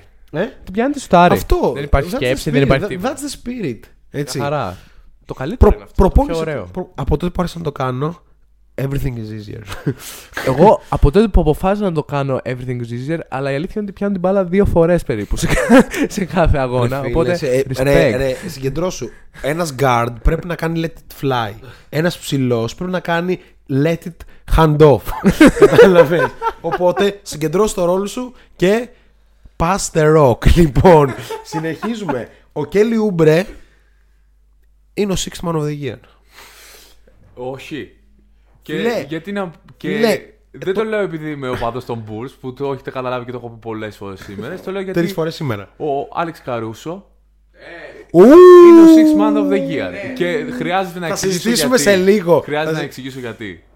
Νομίζω πως όχι. Είναι αντιληπτό από όλους αυτό. Θα συζητήσουμε σε λίγο ε, για τα βραβεία, όπως το έχουμε υποσχεθεί. Αλλά θέλω να κάνω...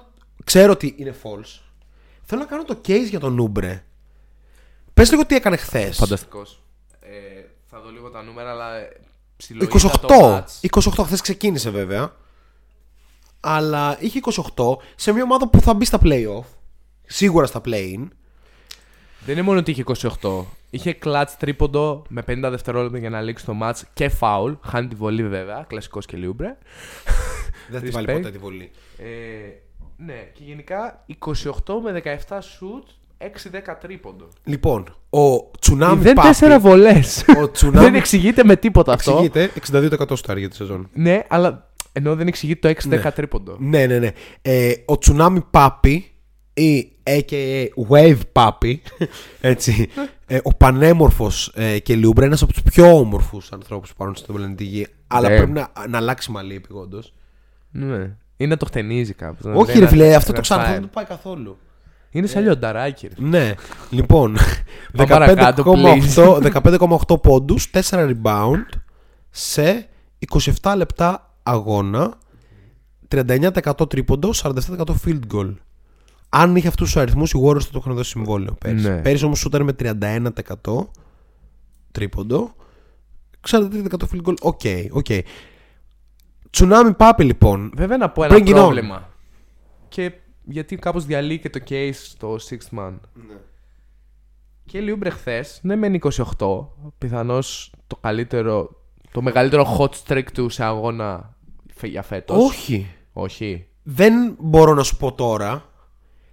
Θυμάμαι να ξυπνάω το πρωί και να βλέπω stats και να λέω Πώς γίνεται ο Uber να το κάνει αυτά, ρε φίλε; Anyway, ένα από τα καλά του match φέτος. Box Ναι. plus minus. Μείον 16 με μεγάλη διαφορά ο χειρότερος ομάδας του. Χθε. Box plus minus. Εχθές. Ναι. Εχθές, εντάξει, δεν μετράει. Δεν τον play defense, man. Εντάξει. Defense. Υποτίθεται, υποτίθεται είναι μακρύς, έχει Ναι, πόδια, εντάξει, είναι ρε αλτικός. φίλε, Δεν ναι. είναι ποτέ στη θέση του. Legit. Ναι. Δεν είναι ποτέ στη θέση του. Ισχύει αυτό. Ισχύει, λοιπόν. ε, Οκ και με τον Kelly Oubre. Πάμε στο Σικάγο. Το Σικάγο μπορεί να κατακτήσει την Ανατολή. Α πούμε αυτό. Κάτσε, εννοούμε να βγει πρώτος στη regular ή να φτάσει τελικό; Να βγει πρώτος στη regular. Να βγει πρώτος στη regular. Συζητήστε το εσείς γιατί κουράστηκα. Το μπορεί, κάνει αυτή την ερώτηση από μόνη της υποθετική, οπότε ναι. Όχι. Είπες Όχι. μπορεί. Έχει τη δυνατότητα. Ναι, έχει τη Α, δυνατότητα, ναι. ναι. ναι, ναι, ναι. ναι, την έχει τη δυνατότητα. Παίζει πάρα πολύ όμορφο μπάσκετ. Έχει διαψεύσει όλους εμάς που λέγαμε ότι μπορεί να μην δυσκολευτούν στην άμυνα, μπορεί τα φτερά να πρέπει να βρουν ε, χρόνο προσαρμογής κλπ. Απλά τα διαλύουν όλα. Όσο είναι. Shout out του Θανάση, ο οποίος είχε υποσχεθεί ότι θα είναι εδώ σήμερα. Respect, Θανάση, δεν πειράζει. Next time. Έριξε πάρα πολύ βροχή στην πρωτεύουσα. Συνεχίζει όμως να είναι ο μόνος άνθρωπος στον πλανήτη που μίλησε για τους Cleveland Cavaliers. Οι οποίοι πάνε τρένο. χθε. Πω, πω, τι τάπα έριξε ο Μόμπλε χθες στο Μίτσελ. Ακραίο. Τέλος πάντων. Φλα- Θα δώσω το λόγο στον Μπόμπαν, ο οποίος με σκουντάει εδώ γιατί θέλει να τα πει.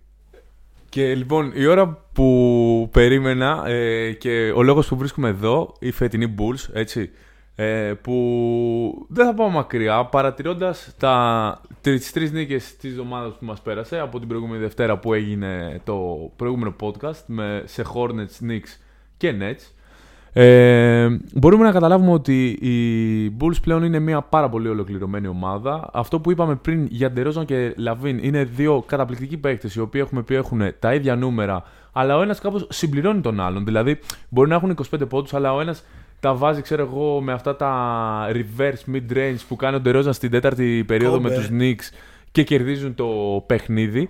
Ε, τις πάσες ε, που θα κάνει και ο LaVine να παίρνει τα τρίποντα που δεν το κάνει ο Ντερόζαν. Οκ, δεν έχει εμπιστοσύνη στο τρίποντό του. Είναι slashers και οι δύο. Ε, έχουν στην περιφέρεια τον Ball και τον Caruso, οι οποίοι είναι καταπληκτικοί αμυντικοί. Πλέον παίζουν, ε, νομίζω, λόγω COVID χωρίς Coby White και Patrick Williams. Οκ, θα επιστρέψουν. Τραυματίας για όλη τη σεζόν. Οκ, sorry. Ε, χειρουργείο. Ε, Δυστυχώς. Ε, να πω κάτι. Δεν είναι.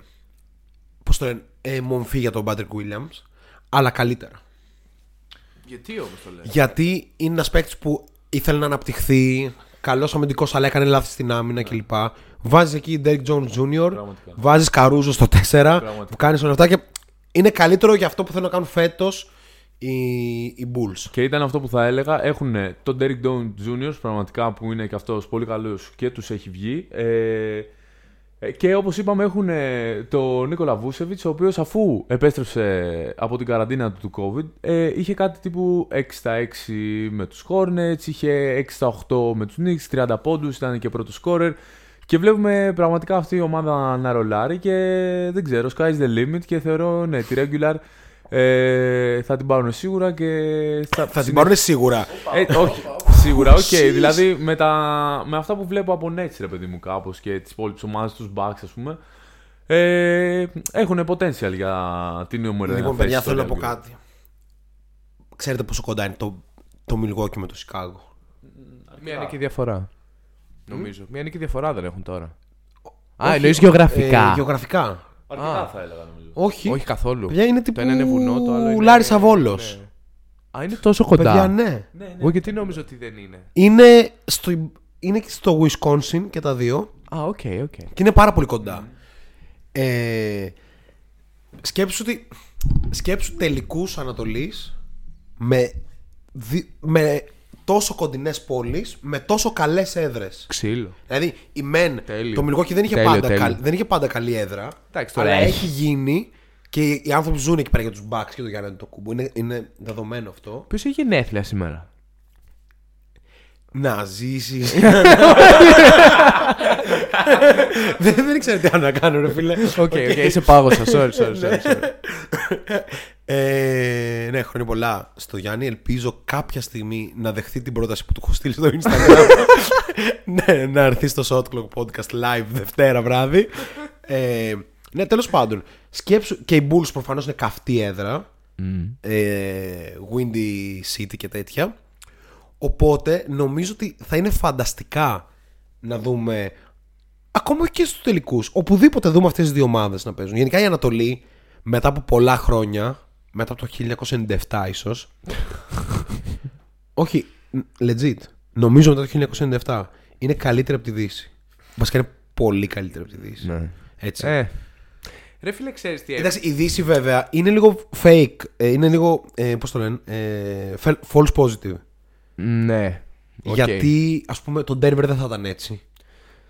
Ούτε θα είναι έτσι τα Ούτε οι play-off. Clippers. Ούτε, ούτε οι Clippers. Έτσι. Εγώ θα πω, θα το προχωρήσω και θα πω ούτε οι Warriors βασικά.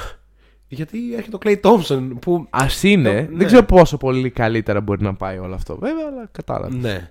Ε, Bulls first round exit λέει ο Bellman. Καλά. Ε, αυτό Υπερβολή. βγαίνει μόνο αν. Μόνο άμα τύπου πέσουν με κάτω τους από το Bucks. 5. Αν Όχι, πέσουν τύπου- κάτω από το 5. Όχι, τύπου αν οι Bucks καταστραφούν και βγουν 8η. όχι, όχι, όχι. Πρέπει να πέσουν κάτω από το 5. Το Chicago πιστεύω θα πάει δεδομένα καλά. Δεδομένα τετράδα αυτή τη στιγμή. Ναι. Κάπως. Βαριά 5. Ρε, η Φιλαδέλφια δείχνει ότι δεν μπορεί να πάει τόσο ψηλά. Δεν μπορεί να γιατί ακολουθήσει καν. Δεν υπάρχει firepower στη Φιλαδέλφια. Δεν υπάρχει. Όταν φτάσει στο σημείο να δίνεις τα κλειδιά σου για δύο εβδομάδες στον Tyrese Maxi, ο οποίος ήταν Respect, πάρα πολύ καλός, respect, 25 respect, πόντου μεσόωρο, ναι. έτσι. Δεν το λέω για τον Tyrese Maxi, αλλά είναι ο Tyrese Maxi. Ναι, Έχει ναι, παίξει ναι, δύο ναι. χρόνια επαγγελματικό μπάσκετ. Ναι. Αυτό είναι πρόβλημα. Ακριβώς. Θέλω να πω το εξής. Ε, το είχαμε ξανασυζητήσει. Μου έχει κάνει εντύπωση, ρε φίλε. Ε, δεν είναι σε καλό φεγγάρι τώρα, αλλά ο Ντράμοντ. Που συνήθως μπαίνει σε κάτι σαν κτίνε φουλ για κάτι πάση που πετάει στο Θεό και δεν πιάνει κανένας. Του γλιστράει μπάλα, νομίζω. Φίλε. Έχω το ίδιο Φίλε, πρόβλημα. κάνει, Bad απ- hands, man. κάνει Bad hands. απίθανες πάσει. Δεν ξέρω αν το έχετε παρατηρήσει, αν το έχετε δει. Φίλε, είναι πάρα πολύ καλός πασόρο. Όχι απλά καλός. Τύπου τον σκέφτηκα σαν πεντάρι των Warriors. Σε αυτά τα Είχε back κάνει και κοψίματα κάτι τέτοια. match με 6 points, 15 rebound, 8 assist. Ναι. Ένα που σε Αλλά- Embiid τώρα έτσι. Αλλά ξέρεις, δεν δεν με ενδιαφέρει καν. εσύ. Βλέπω το match. Ο τύπος πετάει άρρωστες πάσες. Και, φα, και φαντεζεί. Τέλος πάντων. Λοιπόν, αυτό ήταν και το true or false. Χορταστικότατο. Λοιπόν, προωθήστε λίγο το σωτρικό podcast. Έχουμε πέσει, αισθάνομαι. Έτσι. Έχουμε πέσει. Έχουμε πέσει, έχουμε πέσει. Βασικά, όχι, δεν έχουμε πέσει. Για μας πέφτουμε όταν δεν ανεβαίνουμε. Έτσι. αυτό είναι Οπότε. στο- Όταν μένουμε στάσιμοι. Αλλά μείναμε στάσιμοι για λίγο. Πρέπει ναι, να έχουμε ανέβουμε. λίγο στάσιμοι. Τώρα θα πρέπει να το, να το τρέξουμε. Οπότε στηρίξτε κι εσείς. Ε, προωθήστε το Shotlock Podcast για να σας φέρνει αυτό το πολύ ποιοτικό. ε, Κατά content. ένα τέταρτο καθυστερημένο Ε, λοιπόν, show. πάμε στα βραβεία της χρονιάς μετά από ε, ένα τραγούδι. Ποιο τραγούδι θα βάλουμε; Ποιος είναι ο αγαπημένος καλλιτέχνης Σπύρο; Zoro και Buzz τον τελευταίο καιρό. Zoro και Buzz τον τελευταίο καιρό, δεν ξέρω αν ακούστηκα. Ναι, οκ. ε, Αλλά το ό,τι τέλε- θες, ό,τι έχει ο DJ. Οκ, οκ, οκ, οκ. Θα βάλουμε ένα τραγούδι από Zoro Buzz και επιστρέφουμε με τα βραβεία του πρώτου. Ε, Πώς το πούμε, quarter. Δεν είναι ακριβώς Ναι. quarter. Το 82 πρώτο match. τέταρτο. ναι. Οκ. Ε, Είναι λίγο παραπάνω το πρώτο quarter της σεζόν. Ναι, Για εντάξει. πάμε.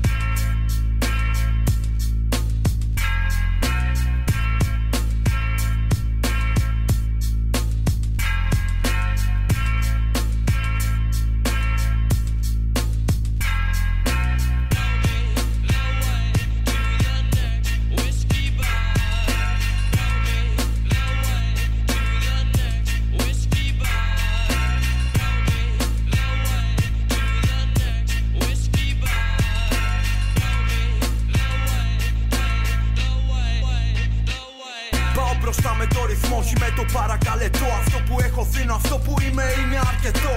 Θες με να ξερνάω το στοιχουργικό εμετό. Ζωρό και μπάζ επιθετικό, δίδυμο με σιετό. Απαιτώ τα δικαιώματά μου όπω οι Ρώσοι στην Κρυμαία. Με τη μουσική έχουμε γίνει θριαμαία.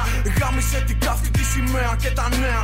Όπως και την καινούργια δημόσια κεραία. Δεν θα έρθει ο Batman. Τη σαχαρένια του δεν χαλάει. Είναι σαν το Pac-Man. Το hip hop που σε κυνηγάει. Είσαι σαν το Zlatan. Κολόπεδο που συνεχώς μιλάει. Δεν ξέρω αν στάβαν. Η μόδα της αλήθειας που τους κατουράει. Ούτε λαλιά ούτε ακρόαση απ' τα ζώα. Έχω τόσα νεύρα που δεν με σώσουν την κόα. Εξηγημένοι, νυριχμένοι, φτασμένοι, είναι ξεπουλημένοι. Ενωμένοι σε 16 μπάρες χωρισμένοι. Δείξε μου το δρόμο για το επόμενο μπαρ. Είμαι ικανός από τη δίψα μου να φτάσω στο Κατάρ. Ελέγχουν την ταχύτητα, οι μπάτσι με ραντάρ. Θα τους αντιμετωπίσω σαν τον Παύλο Εσκομπάρ. Κάμα τα αλκοτέστ, ένα-δύο τεστ. Τρίζουν στα ηχεία σου. Ζωρό και μπας μαλάκα.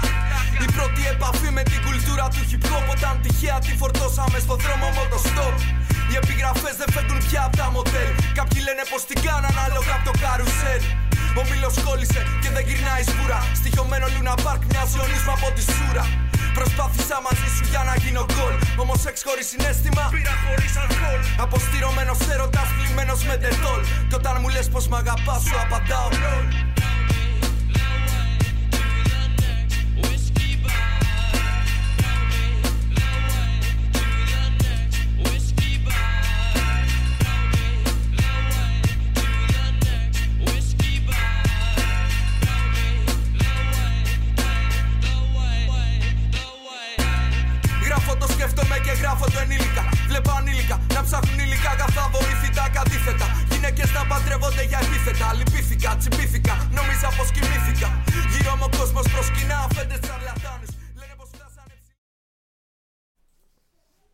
Δεν τελείωσε καν το τραγούδι και επιστρέφουμε για το τελευταίο part του Shotlock Podcast live στον αέρα του Kikit αλλά και στο Spotify για όλους τους φίλους που μας ακούνε.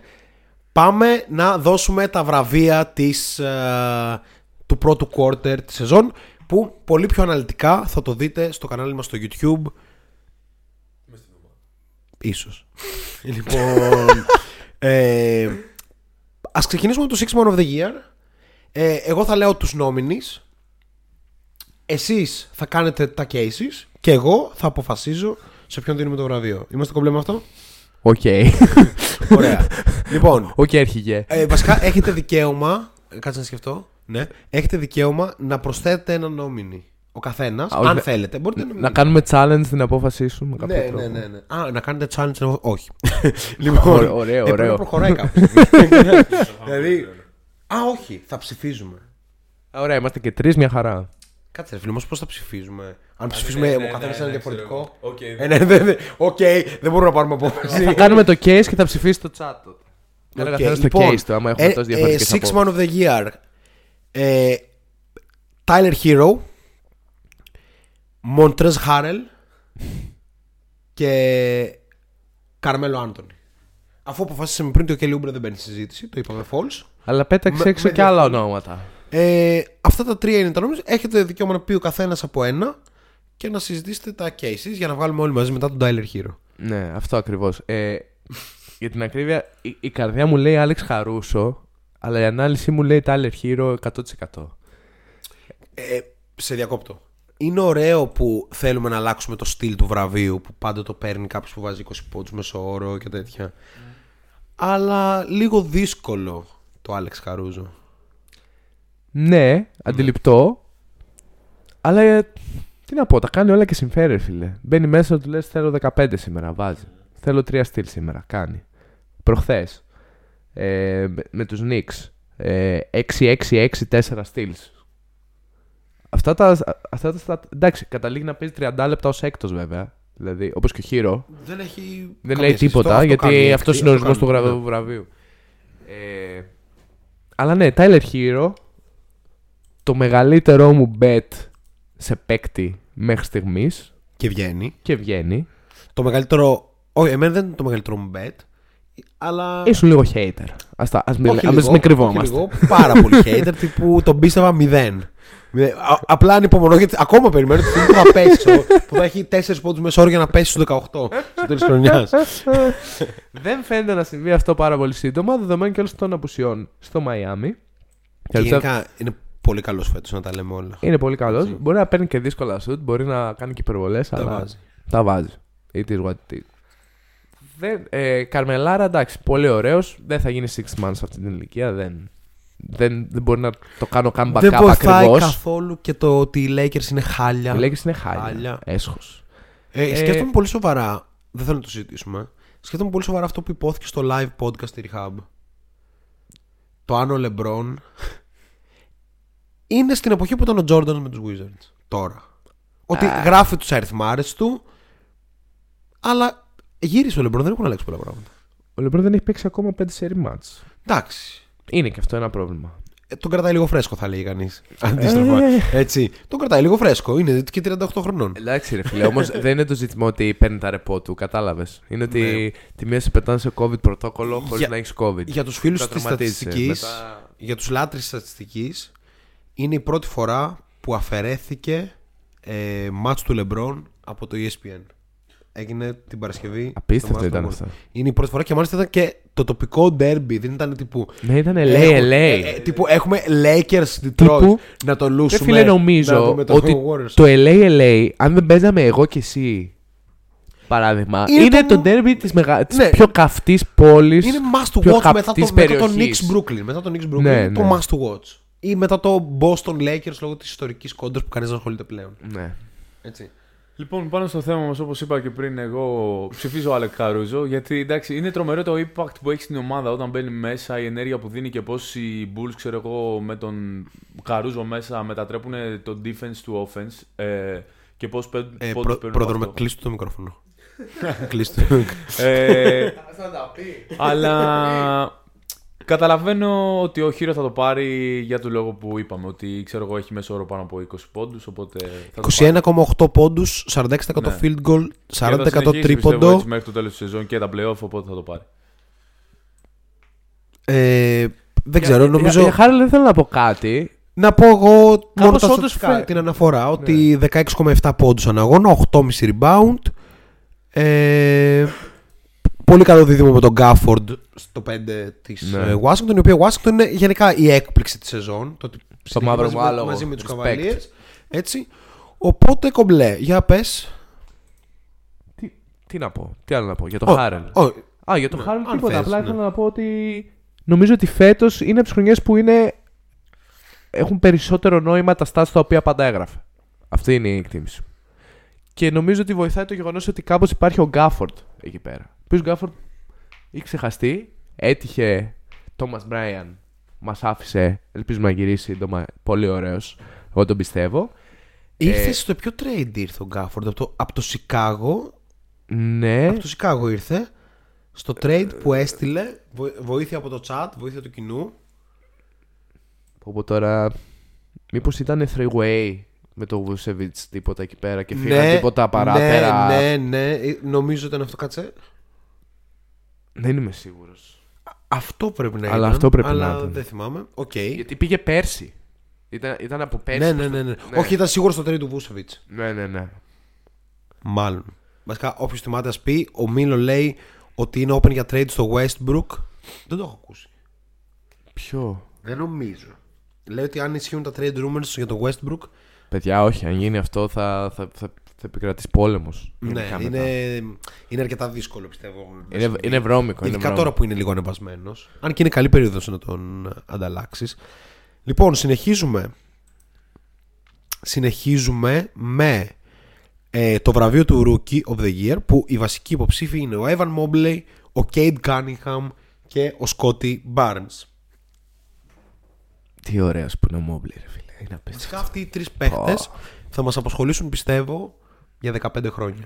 Ρε ο Μόμπλε. Ο Mobley απλά Ναι. μας απασχολεί. Ο Mobley έχει και easy all star. Ναι, ναι, ναι. Έτσι. Χθες είχε 17-12. Περπάτησε λίγο στο γήπεδο έτσι 28 είναι καν λεπτά αριθμοί, και δεν με είχε ενδιαφέρει αριθμοί 17-12. Μπορεί να έχει και 9 πόντους σε ένα μάτς Έχει ένα. Το ξανασυζητήσαμε αυτό και ξέρω ότι μπορεί να είναι υπερβολή. Έχει ένα. Μια Duncan-like επιρροή στο παιχνίδι. Ναι. Είναι παντού στην άμυνα. Είναι πιο έξυπνος από τους αντίπαλους. Πηδάει στα rebound. Βάζει πόντους. Απίστευτος. Ε, Χθε πήγε να το πάρει το μάτς μόνος του στο τέλος. Πραγματικά δεν δε, δεν ξέρω να... Εντάξει, η τάπα στον, στο Μίτσελ ήταν ε, εντυπωσιακή, αλλά δεν ήταν μόνο αυτό. Δηλαδή το, το Cleveland βρέθηκε σε μια φάση στην τρίτη να χάνει με 15 και αρχές τέταρτης στο μάτς ήταν derby. Ήταν, ήταν φοβερό. Δεν το έβλεπα συνέχεια, το άνοιγα ένα δύο λεπτά έτσι γιατί ήμουν έξω λίγο να το δω. Αλλά ναι, ε, δεν ξέρω τι να πω. Πραγματικά φοβερός. Πάρα πολύ αντίληψη. Α- αδιανόητος στην άμυνα. Μπράβο στο Θανάση για το διάβασμα το pre-season. Για άλλη Σοβαρό, μια φορά. σοβαρό. Αυτό Γιατί πρέπει το Mobley Allen είναι ακραίο. Είναι ακραίο. Δεν- Μιλάμε ότι τα σκεπάζονται τα καλάθια. Δεν, μπο- δεν μπορείς να πλησιάσεις εκεί και πέρα. δεν μπορούσες να το δεις αυτό το ταιριασμα εύκολα. Έλεγες μήπως ο Άλεν πέφτει πάνω. Μέχρι και ο Μαρκάνεν παίζει καλά στο 3. Ναι. Έτσι. Ο, ο Kevin Love είναι πρώτος στη λίγα σε free throw percentage. Ναι, 95,7% κάτι Respect. τέτοιο. Ο Kate Cunningham θέλω να δώσω ένα case παρότι είμαι full με το Mobley. Ναι. Ε, έχει ανέβει. Σουτάρει ακόμα απέσια. 37% field goal, 28% τρίποντο. Κάπως αισθάνομαι ότι θα έρθει αυτό. Απλά θα έρθει. Έτσι. Είναι πάρα πολύ νωρίς απλά ακόμα και παίζει σε μια χάλια ομάδα. 6,3 rebound, 4,6 assist, 14,1 πόντι. Ε, ο Κάνεχαμ παρότι δεν είναι όσο καλός περίμενα να είναι, πιστεύω ότι. ξέρεις, ούτε ο Ντόνσιτς ήταν πολύ καλός όταν ξεκίνησε. Στο τέλος της χρονιάς όμως ήταν απίστευτος. Κάπως έτσι πιστεύω θα γίνει με τον Κάνεχαμ. Ο Σκότι Μπάρνς είναι φοβερός. Δεν έχω κάποιο σχόλιο. Θα έπρεπε να. Θα έπρεπε ήδη να βασίζονται αποκλειστικά πάνω του και για την επίθεση. Τύπου κάνε 3 στα 20, δεν μας ενδιαφέρει. Δεν πρέπει να έχουμε στόχους, πρέπει να αναπτυχθείς. Είναι τόσο καλός και ο Σκόντι Barnes και προφανώς υπάρχουν παίχτε που ακόμα δεν έχουμε συζητήσει όπως ο Jalen Suggs, όπως ο Jalen Green, όπως ο Alperen που είναι παίχτε που μπορούν στο μέλλον να είναι πάρα πάρα πάρα πολύ καλοί. Λοιπόν, είμαστε Λοιπόν, ok πάνω με σε αυτό το, το θέμα. είμαστε okay με το Mobley; Με το Mobley μάλλον θα συμφωνήσω, είναι στο ένα. Ε, ο Scott Barnes μου αρέσει πάρα πολύ και δεν φαίνεται καν ότι είναι rookie, ξέρω εγώ. Παίζει, παίζει πάρα πολύ ωραία, μου αρέσει ε, πάρα πολύ. Απλά θέλω να σταθώ στον Γκάνιχαμ, ο οποίος ξέρω εγώ και εσύ τον πίστευες πάρα πολύ στην αρχή. Ε, δεν του έχει βγει στο παιχνίδι του. Είναι αυτό που λες ότι σουτάρει πάρα πολύ άσημα. Μέχρι πρώτη δεν είχε, ξέρω εγώ, ο μέσης όρο του ήταν στους 10 πόντους ε, και αν δεν έχει impact. Και θα έβαζε και στην εξίσωση τον Αλπερέν, ο οποίος θα πρέπει να πάρει περισσότερο χρόνο, όπως είπαμε, αν θέλει να μπει σε αυτό το βραβείο, γιατί δεν του δίνονται ευκαιρίες στους Rockets. Ε, αυτό. Γενικά, εγώ θα ήθελα Scotty Barnes γιατί μου αρέσει πιο πολύ σαν παίκτης από το Mobley, αλλά μάλλον το βλέπω για Mobley γιατί είναι καταπληκτικός. Ε, συνεχίζουμε, συμφωνούμε 100% και πάμε στο βραβείο του Coach of the Year. Και εδώ είναι δύσκολα τα πράγματα, παιδιά, και θα βάλω τέσσερις υποψήφιους. Θα βάλω το Wes Unseld της Washington για αυτό το θαύμα. Βασικά θα βάλω πέντε, παιδιά. Θα βάλω τον Bill Donovan από το Chicago, το Monty Williams από τους Suns, το Steve Kerr από τους Warriors και θα βάλω και τον Bickerstaff από τους Cavaliers. Γιατί κανείς δεν περίμενε ότι οι Cavaliers θα είναι έστω ανταγωνιστικοί. Το τι είναι ανταγωνιστική, τι ρεκόρ έχουν οι Cavaliers τώρα; Το έχουμε εύκολο; Νομίζω είναι, Έχουν πέσει το αρνητικό; νομίζω είναι για ένα θετικό, αλλά δώσουν ελάχιστο. Ειδικά αν είναι για ένα θετικό πρέπει να μπουν. Α, όχι, είναι για δύο θετικό. Είναι στο 13-11. Respect. Ίσως το πιο δύσκολο βραβείο, εκτός αν θέλουμε να ξεφορτωθούμε Με την όλη φοβερό φάση. ρεκόρ και- εκτός έδρας. 8 και 4. Ναι. Εκτός αν θέλουμε να ξεφορτωθούμε τη φάση και να πούμε Steve Kerr γιατί έτσι. Ναι, Γιατί εντάξει. έτσι. Cou- κατάλαβε. Could be, αλλά. Υπάρχει case για όλους, πολύ σοβαρά. Ναι. Δεν ξέρω. Τώρα αυτό είναι πολύ πολύ δύσκολο για τόσο νωρίς. Λοιπόν, Θα πάω με Cleveland μάλλον. α, τόσο εύκολα. Να πω κάτι. Δεν ξέρω, μια ομάδα που την είχα για το 13 και τώρα είναι στο 7. Στο 7 κιόλα.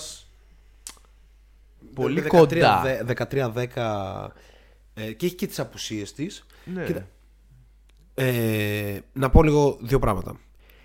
Ο Bill Donovan είναι ένας γνωστός καλός προπονητής.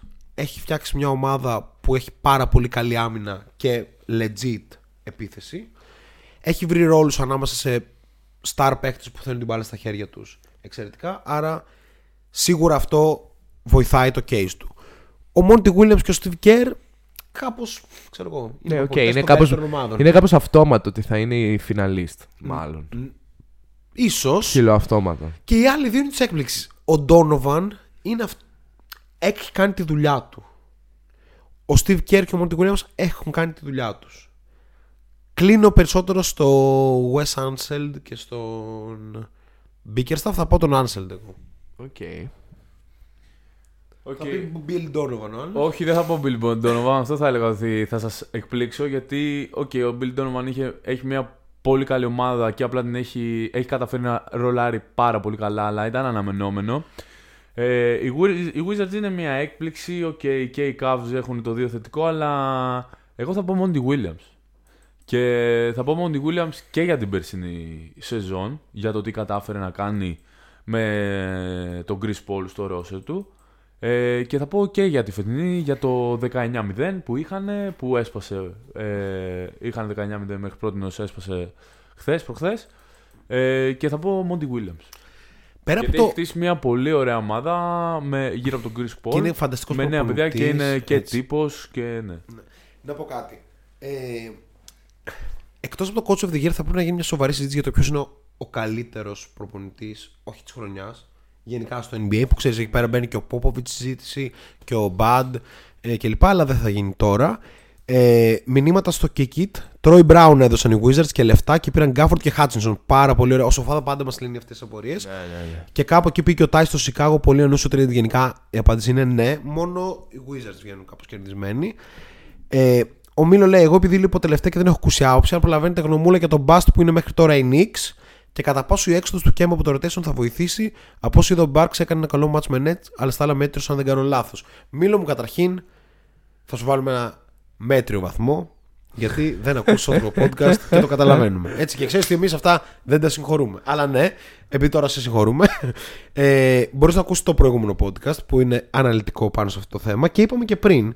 Αλλά γιατί να μην μπούμε για τώρα; Ε, ο Κέμπα πέφτει πάνω στο Rose ως έκτος παίχτης. Δεν μπορεί να είναι βασικός γιατί κάπως δεν μπορεί να είναι βασικός. Δε- Πολύ κακός αμυντικός, inefficient scorer που αν δεν πάρει και πολλές προσπάθειες δεν μπορεί να σκοράρει με τίποτα. Έτσι. Να πω κάτι. Μέτριος σου τέτοιων πόντων και πες κάτι πρόδρομο. Ε, το σκέφτηκα και πριν, αλλά κάπως μας πήρε ροή. Είναι μήπως η στιγμή να δοκιμαστεί ο Derrick Rose ως βασικός; Είναι ο μόνος τρόπος να, να παίξω κέμπα. Δεν ξέρω αν είναι καλό ή όχι. Δεν βλέπω, δεν βλέπω άλλο δρόμο για τους Ο, Knicks. ξέρεις τι, δεν συζητήσαμε και το ότι Προβληματίζομαι. ο Μπλε Γκρίφιν έμεινε εκτός rotation. Είπαμε να το συζητήσουμε και δεν το Το συζητήσαμε. αναφέραμε απλά. Ναι. Πολύ περίεργο. Αλλά παίζει καλά ο Άλντι. Τέλος πάντων, ο Μίλο λέει: Μου έχει φάει τη ζωή διπλωματική. Πόσο να μην κάνω άλλες απουσίες. Σεβαστό. Respect. Έχουμε κάνει και εμείς διπλωματική, ξέρουμε πώς είναι, πες πρόδρομε. Έχω κάνει τουλάχιστον τρεις. Ισχύει. ε, ενισχύει την παραπαιδεία. το λέμε live στο Shot Clock Podcast. λοιπόν, ε, συνεχίζουμε με τα βραβεία μετά την quick από ψάρα για, για Knicks και λίγο για Lamarcus Aldridge. Most improved player Dejounte Murray, Ja Moran, Miles Bridges, Jordan Poole. Ρε, ο Μάιλς χθες ήταν φανταστικός. Αν είδατε καθόλου το match. Φα- ε, Πάλι 30 είχε, εντάξει. Ωραία, πάμε πάλι. Λοιπόν, Ε, θα είπες σας πω λίγο τα Bridges. stats τους για να σας βοηθήσω. Ε, ο Bridges πέρυσι είχε 13 πόντους, 5 rebound, 2 assist. Φέτος έχει 20 πόντους, 8 rebound, 3,5 assist. Μοιάζει λίγο, ξέρεις, up and coming star. Μμ. Ο Τζα Μοράντ πέρυσι είχε 24 πόντους, 5 rebound, 1, 1,5 κλέψιμο. Φέτος έχει πάει στο 35% στο τρίποντο. Ε, έχει ανέβει... Ε, ναι. Α, όχι, μάλλον το Τζαμόραν δεν θα το βάλουμε. Δεν υπάρχει λόγος. Είναι Έχει και- γίνει λίγο MVP caliber. Ναι, αλλά και τώρα, τώρα δεν παίζει κιόλας. τραυματίστηκε. Ναι, βασικά θα δούμε τι βγάζουμε θα τον γίνει. Τζα. Ντεζόντε Μάρεϊ, ε, 18,9 πόντους, 8,4 rebound, 8,1 assist, 2,1 κλεψίματα. Ο λόγος να βλέπεις Spurs. Είναι πάρα πολύ ωραίος. Και Jordan Poole, δείτε Warriors. Ναι, εντάξει, δείτε Warriors. Ε, μμ. Προβληματίζομαι γενικά. Νιώθω κάπως ότι όσες φορές είδα Spurs, μάλλον ήμουν και λίγο τυχερός γιατί δεν κερδίζουν πάρα πολύ. Έβλεπα τον Ντεζόντε Μάρι να κάνει όρια. Τύπου ότι, ότι έκανε αυτός και ο Ντερόζαν κάπως το έκανε μόνος του σε ένα μάτς. Το οποίο ήταν πολύ ωραίο. Ε, και είναι στη φάση του takeover. Give me. Χρόνια το περιμένω. Give me, give me. Ε, τώρα, απλά οι Spurs είναι αυτό. Ότι άμα με κάποιο τρόπο βρεθεί στο ίδιο mood με τον Μάρι ένας Lonnie Walker, Ένας Ε, ε, Derek White ένας όπως Derrick το White. τελευταίο διάστημα. θα κερδίσουν. Ναι. Ή θα είναι ανταγωνιστικοί. Αν δεν βρεθεί κανένας, θα χάσουν για 15. Αστερίσκος μόνο για τους μύστες του Shot Clock. Στους Austin Spurs, στην G League ομάδα των Spurs, παίζει ο Devontae Cacok Α, οκ. που ήταν πέρυσι στους Lakers. Ναι, Ναι. ή πρόπερση. Όποια ομάδα θέλεις στην Ευρωλίγκα πεντάρι πρέπει να πάρει τον Devontae Cacok. Τέλεια. Είπαμε για τον Donta Hall, βλέπετε. Θα κάνεις κάποιο case ή απλά το πετάς; Όχι αυτό, πρέπει να δεν, δεν Respect. έχω κάποιο case. Όχι, δύσκολο το ποιο, σε ποιον θα δώσουμε το most improved. Δύσκολο. Ναι, το... Όχι το, ναι, το most ναι, το most improved. Ε, για το Most Improved δεν έχω άποψη. Κάπως δεν είμαι καλός σε αυτά τα κριτήρια. Δηλαδή δεν βρίσκω λόγο καν ο Ja Morant να είναι σε αυτή τη, τη λίστα. Γιατί Ισχύει, δεν είναι, ήταν αφαιρείται. καταπληκτικός δηλαδή. οκ. Ε, αλλά Όπως μάλλον αυτό ήταν ο Κάρι βγήκε MVP το 15 Ναι, και το κάτι 16 έλεγαν μήπως θα πάρει και το MVP και το Most Improved κάτι γιατί τέτοιο, είναι ρε τόσο παιδί μου. καλός. Ναι. Ε, θα έλεγα Dejounte Murray από Spurs μάλλον γιατί αν θυμάμαι καλά το 18-19 είχε ένα χιαστό, έχασε όλη τη σεζόν. Μετά μπήκε κάπως άοσμα το 2021. Απλά αν θυμάμαι τώρα το έψαχα πριν από λίγο είχε ένα-δύο triple double ξέρω εγώ και τα υπόλοιπα ματς ήταν ήσυχος. Και θα πω ότι ζούνται Μάρε για το impact που έχει στο game το Spurs κάπως. Και είναι πολύ ωραίος και αμυντικά και επιθετικά. Και θα ήθελα να τον δω παραπάνω. Breaking news. Kyrie Irving could finally be open to taking vaccine under one condition. Αυτό. Ποιο είναι το condition; Uh, Irving βλέπω has και εγώ τώρα. adopted a 100% plant-based diet, so he could wait until a plant-based version of the vaccine has been completed and approved. Πρακτικά τι περιμένει ο Καϊρή, περιμένει ένα εμβόλιο φυτικής προέλευσης. Αυτό μας λέει. Οπότε Ναι, κάνει δεν, και δεν ξέρω μια. ακριβώς πώς. Τι ακριβώς παίζει με εμβόλιο και φυτική προέλευση κλπ. Δεν μπορώ να το υποθετηθώ. Δεν μπορώ να καταλάβω, δεν είμαι Στοιχηματίζω ότι δεν θα παίξει φέτος. τουλάχιστον στους Nets. Έτσι με μια ας πούμε λίγο επι- επιστημονική. Ναι, δεν μπορώ να καταλήξω για το most improved πάντως. είναι Δηλαδή- δύσκολο. Θα πάω με το πιο εύκολο. Θα πάω με το Miles ε, Bridges γιατί Αυτή τη στιγμή κι εγώ. είναι ρε φίλε πολύ σοβαρό κομμάτι. Μπορεί να είναι και πρώτος scorer. Χθες κέρδισαν και δεν έπαιζε Hayward, LaMelo, Terry Rozier. Ναι. Και είχε 30 φεύγα. Masterpiece από τον Borrego χθες. Ναι, ακραίο. Ε, λοιπόν, πάμε Defensive Player of the Year. Δεν θέλω να το συζητήσουμε ιδιαίτερα. Είναι ο Αντεμπάγιο, ας πούμε, μέσω προτινόμενος. Είναι ο Γιάννης. Είναι ο Γκομπέρ. Είναι. Και είναι και αυτός που θα το πάρει. είναι ο Draymond Green. Τα είπαμε πριν για τον Draymond, μην αναλωθούμε καν σε αυτό. Και πάμε στο αγαπημένο σας βραβείο. Executive of the Year. Όχι. MVP. Αυτό προτείνω να μην το πούμε αυτή τη στιγμή. MVP. MVP αυτή τη στιγμή, Steph Curry. Hands down. Hands νομίζω. down παρά το κακό αυτό κλείσιμο του quarter, ας πούμε, ας το πω έτσι. Ε, τρία μάτς. ρε φίλε. Τρία μάτς που κάπως χάσαν το ένα. Εντάξει. Α, Συμβαίνει. Ναι. Όχι, χα- χάσανε δύο, λάθος. Ναι. Χάσανε δύο. Χάσαν και από το ναι, San αλλά Antonio. δε- ναι, Ναι. Το πρόβλημα με, με τον Γκάρι είναι ότι οι Warriors δεν έχουν μάθει να λειτουργούν χωρίς αυτόν. Ενώ πρέπει να μάθουν. Δηλαδή είναι πολύ απλό. Όσο, δε- όταν δεν παίζει ο Κάρι, δεν χρειάζεται να, να κάνεις το ίδιο. Παίξε ένα hype και Στο με τον δεύτερο, Wiggins και τον Poole. ναι, ναι, στο δεύτερο με τους Suns Και- δούλεψε. Βέβαια, εντάξει, Ναι. έβαλε 17 ο Toscano και 17 ο Gary Payton. Ναι. Μα, Ισχύει. ο- Οκ, ξέρω εγώ. Είχες Draymond 10-10-10 σχεδόν με. Για μένα, η μόνη πραγματική υποψη... Δεν βάζω τον Durant κάπως. Δεν μπορώ να τον βάλω τώρα. Δεν μου αρέσει αυτό που βλέπω Δεν στο μου αρέσουν οι Brooklyn. Nets. Έτσι. Δηλαδή κάπως. Εγώ θα έλεγα Κάρι, Γιάννης, Γιώκητς. Οι τρεις πρώτοι. Όχι. Α, ε, βασικά. DeMar DeRozan. Ναι, DeMar DeRozan πρέπει να είναι εκεί. Κάπου στο ναι, 3-4. ισχύει. Είμαι χαρούμενος που πλέον μόνο ένας μορφασμός αρκεί για να μπει στο top 3 ο Ντερόζαν. Λοιπόν, όχι, ισχύει, ισχύει. DeMar DeRozan. Ισχύει. Λοιπόν, αλλά το δίνουμε στο Steph Curry. Ε, ναι. Ε, θα δούμε βέβαια στο τέλος της χρονιάς που θα δίνουμε τα επίσημα βραβεία και θα τον καλέσουμε τον Steph Curry. Ναι. Αν το πάρει. Αλλιώς θα καλέσουμε τον DeMar Ντε- DeRozan. Ντεμάρ Ντερόζαν. το πάρει, δεν το πάρει. Είναι και ωραίος τύπος. Λοιπόν, αύριο. Δεν θυμάμαι τι ώρα. Αλλά αύριο ο Kevin Love διοργανώνει στο Facebook live ε, ημερίδα για το mental health. Οπότε, Respect. respect.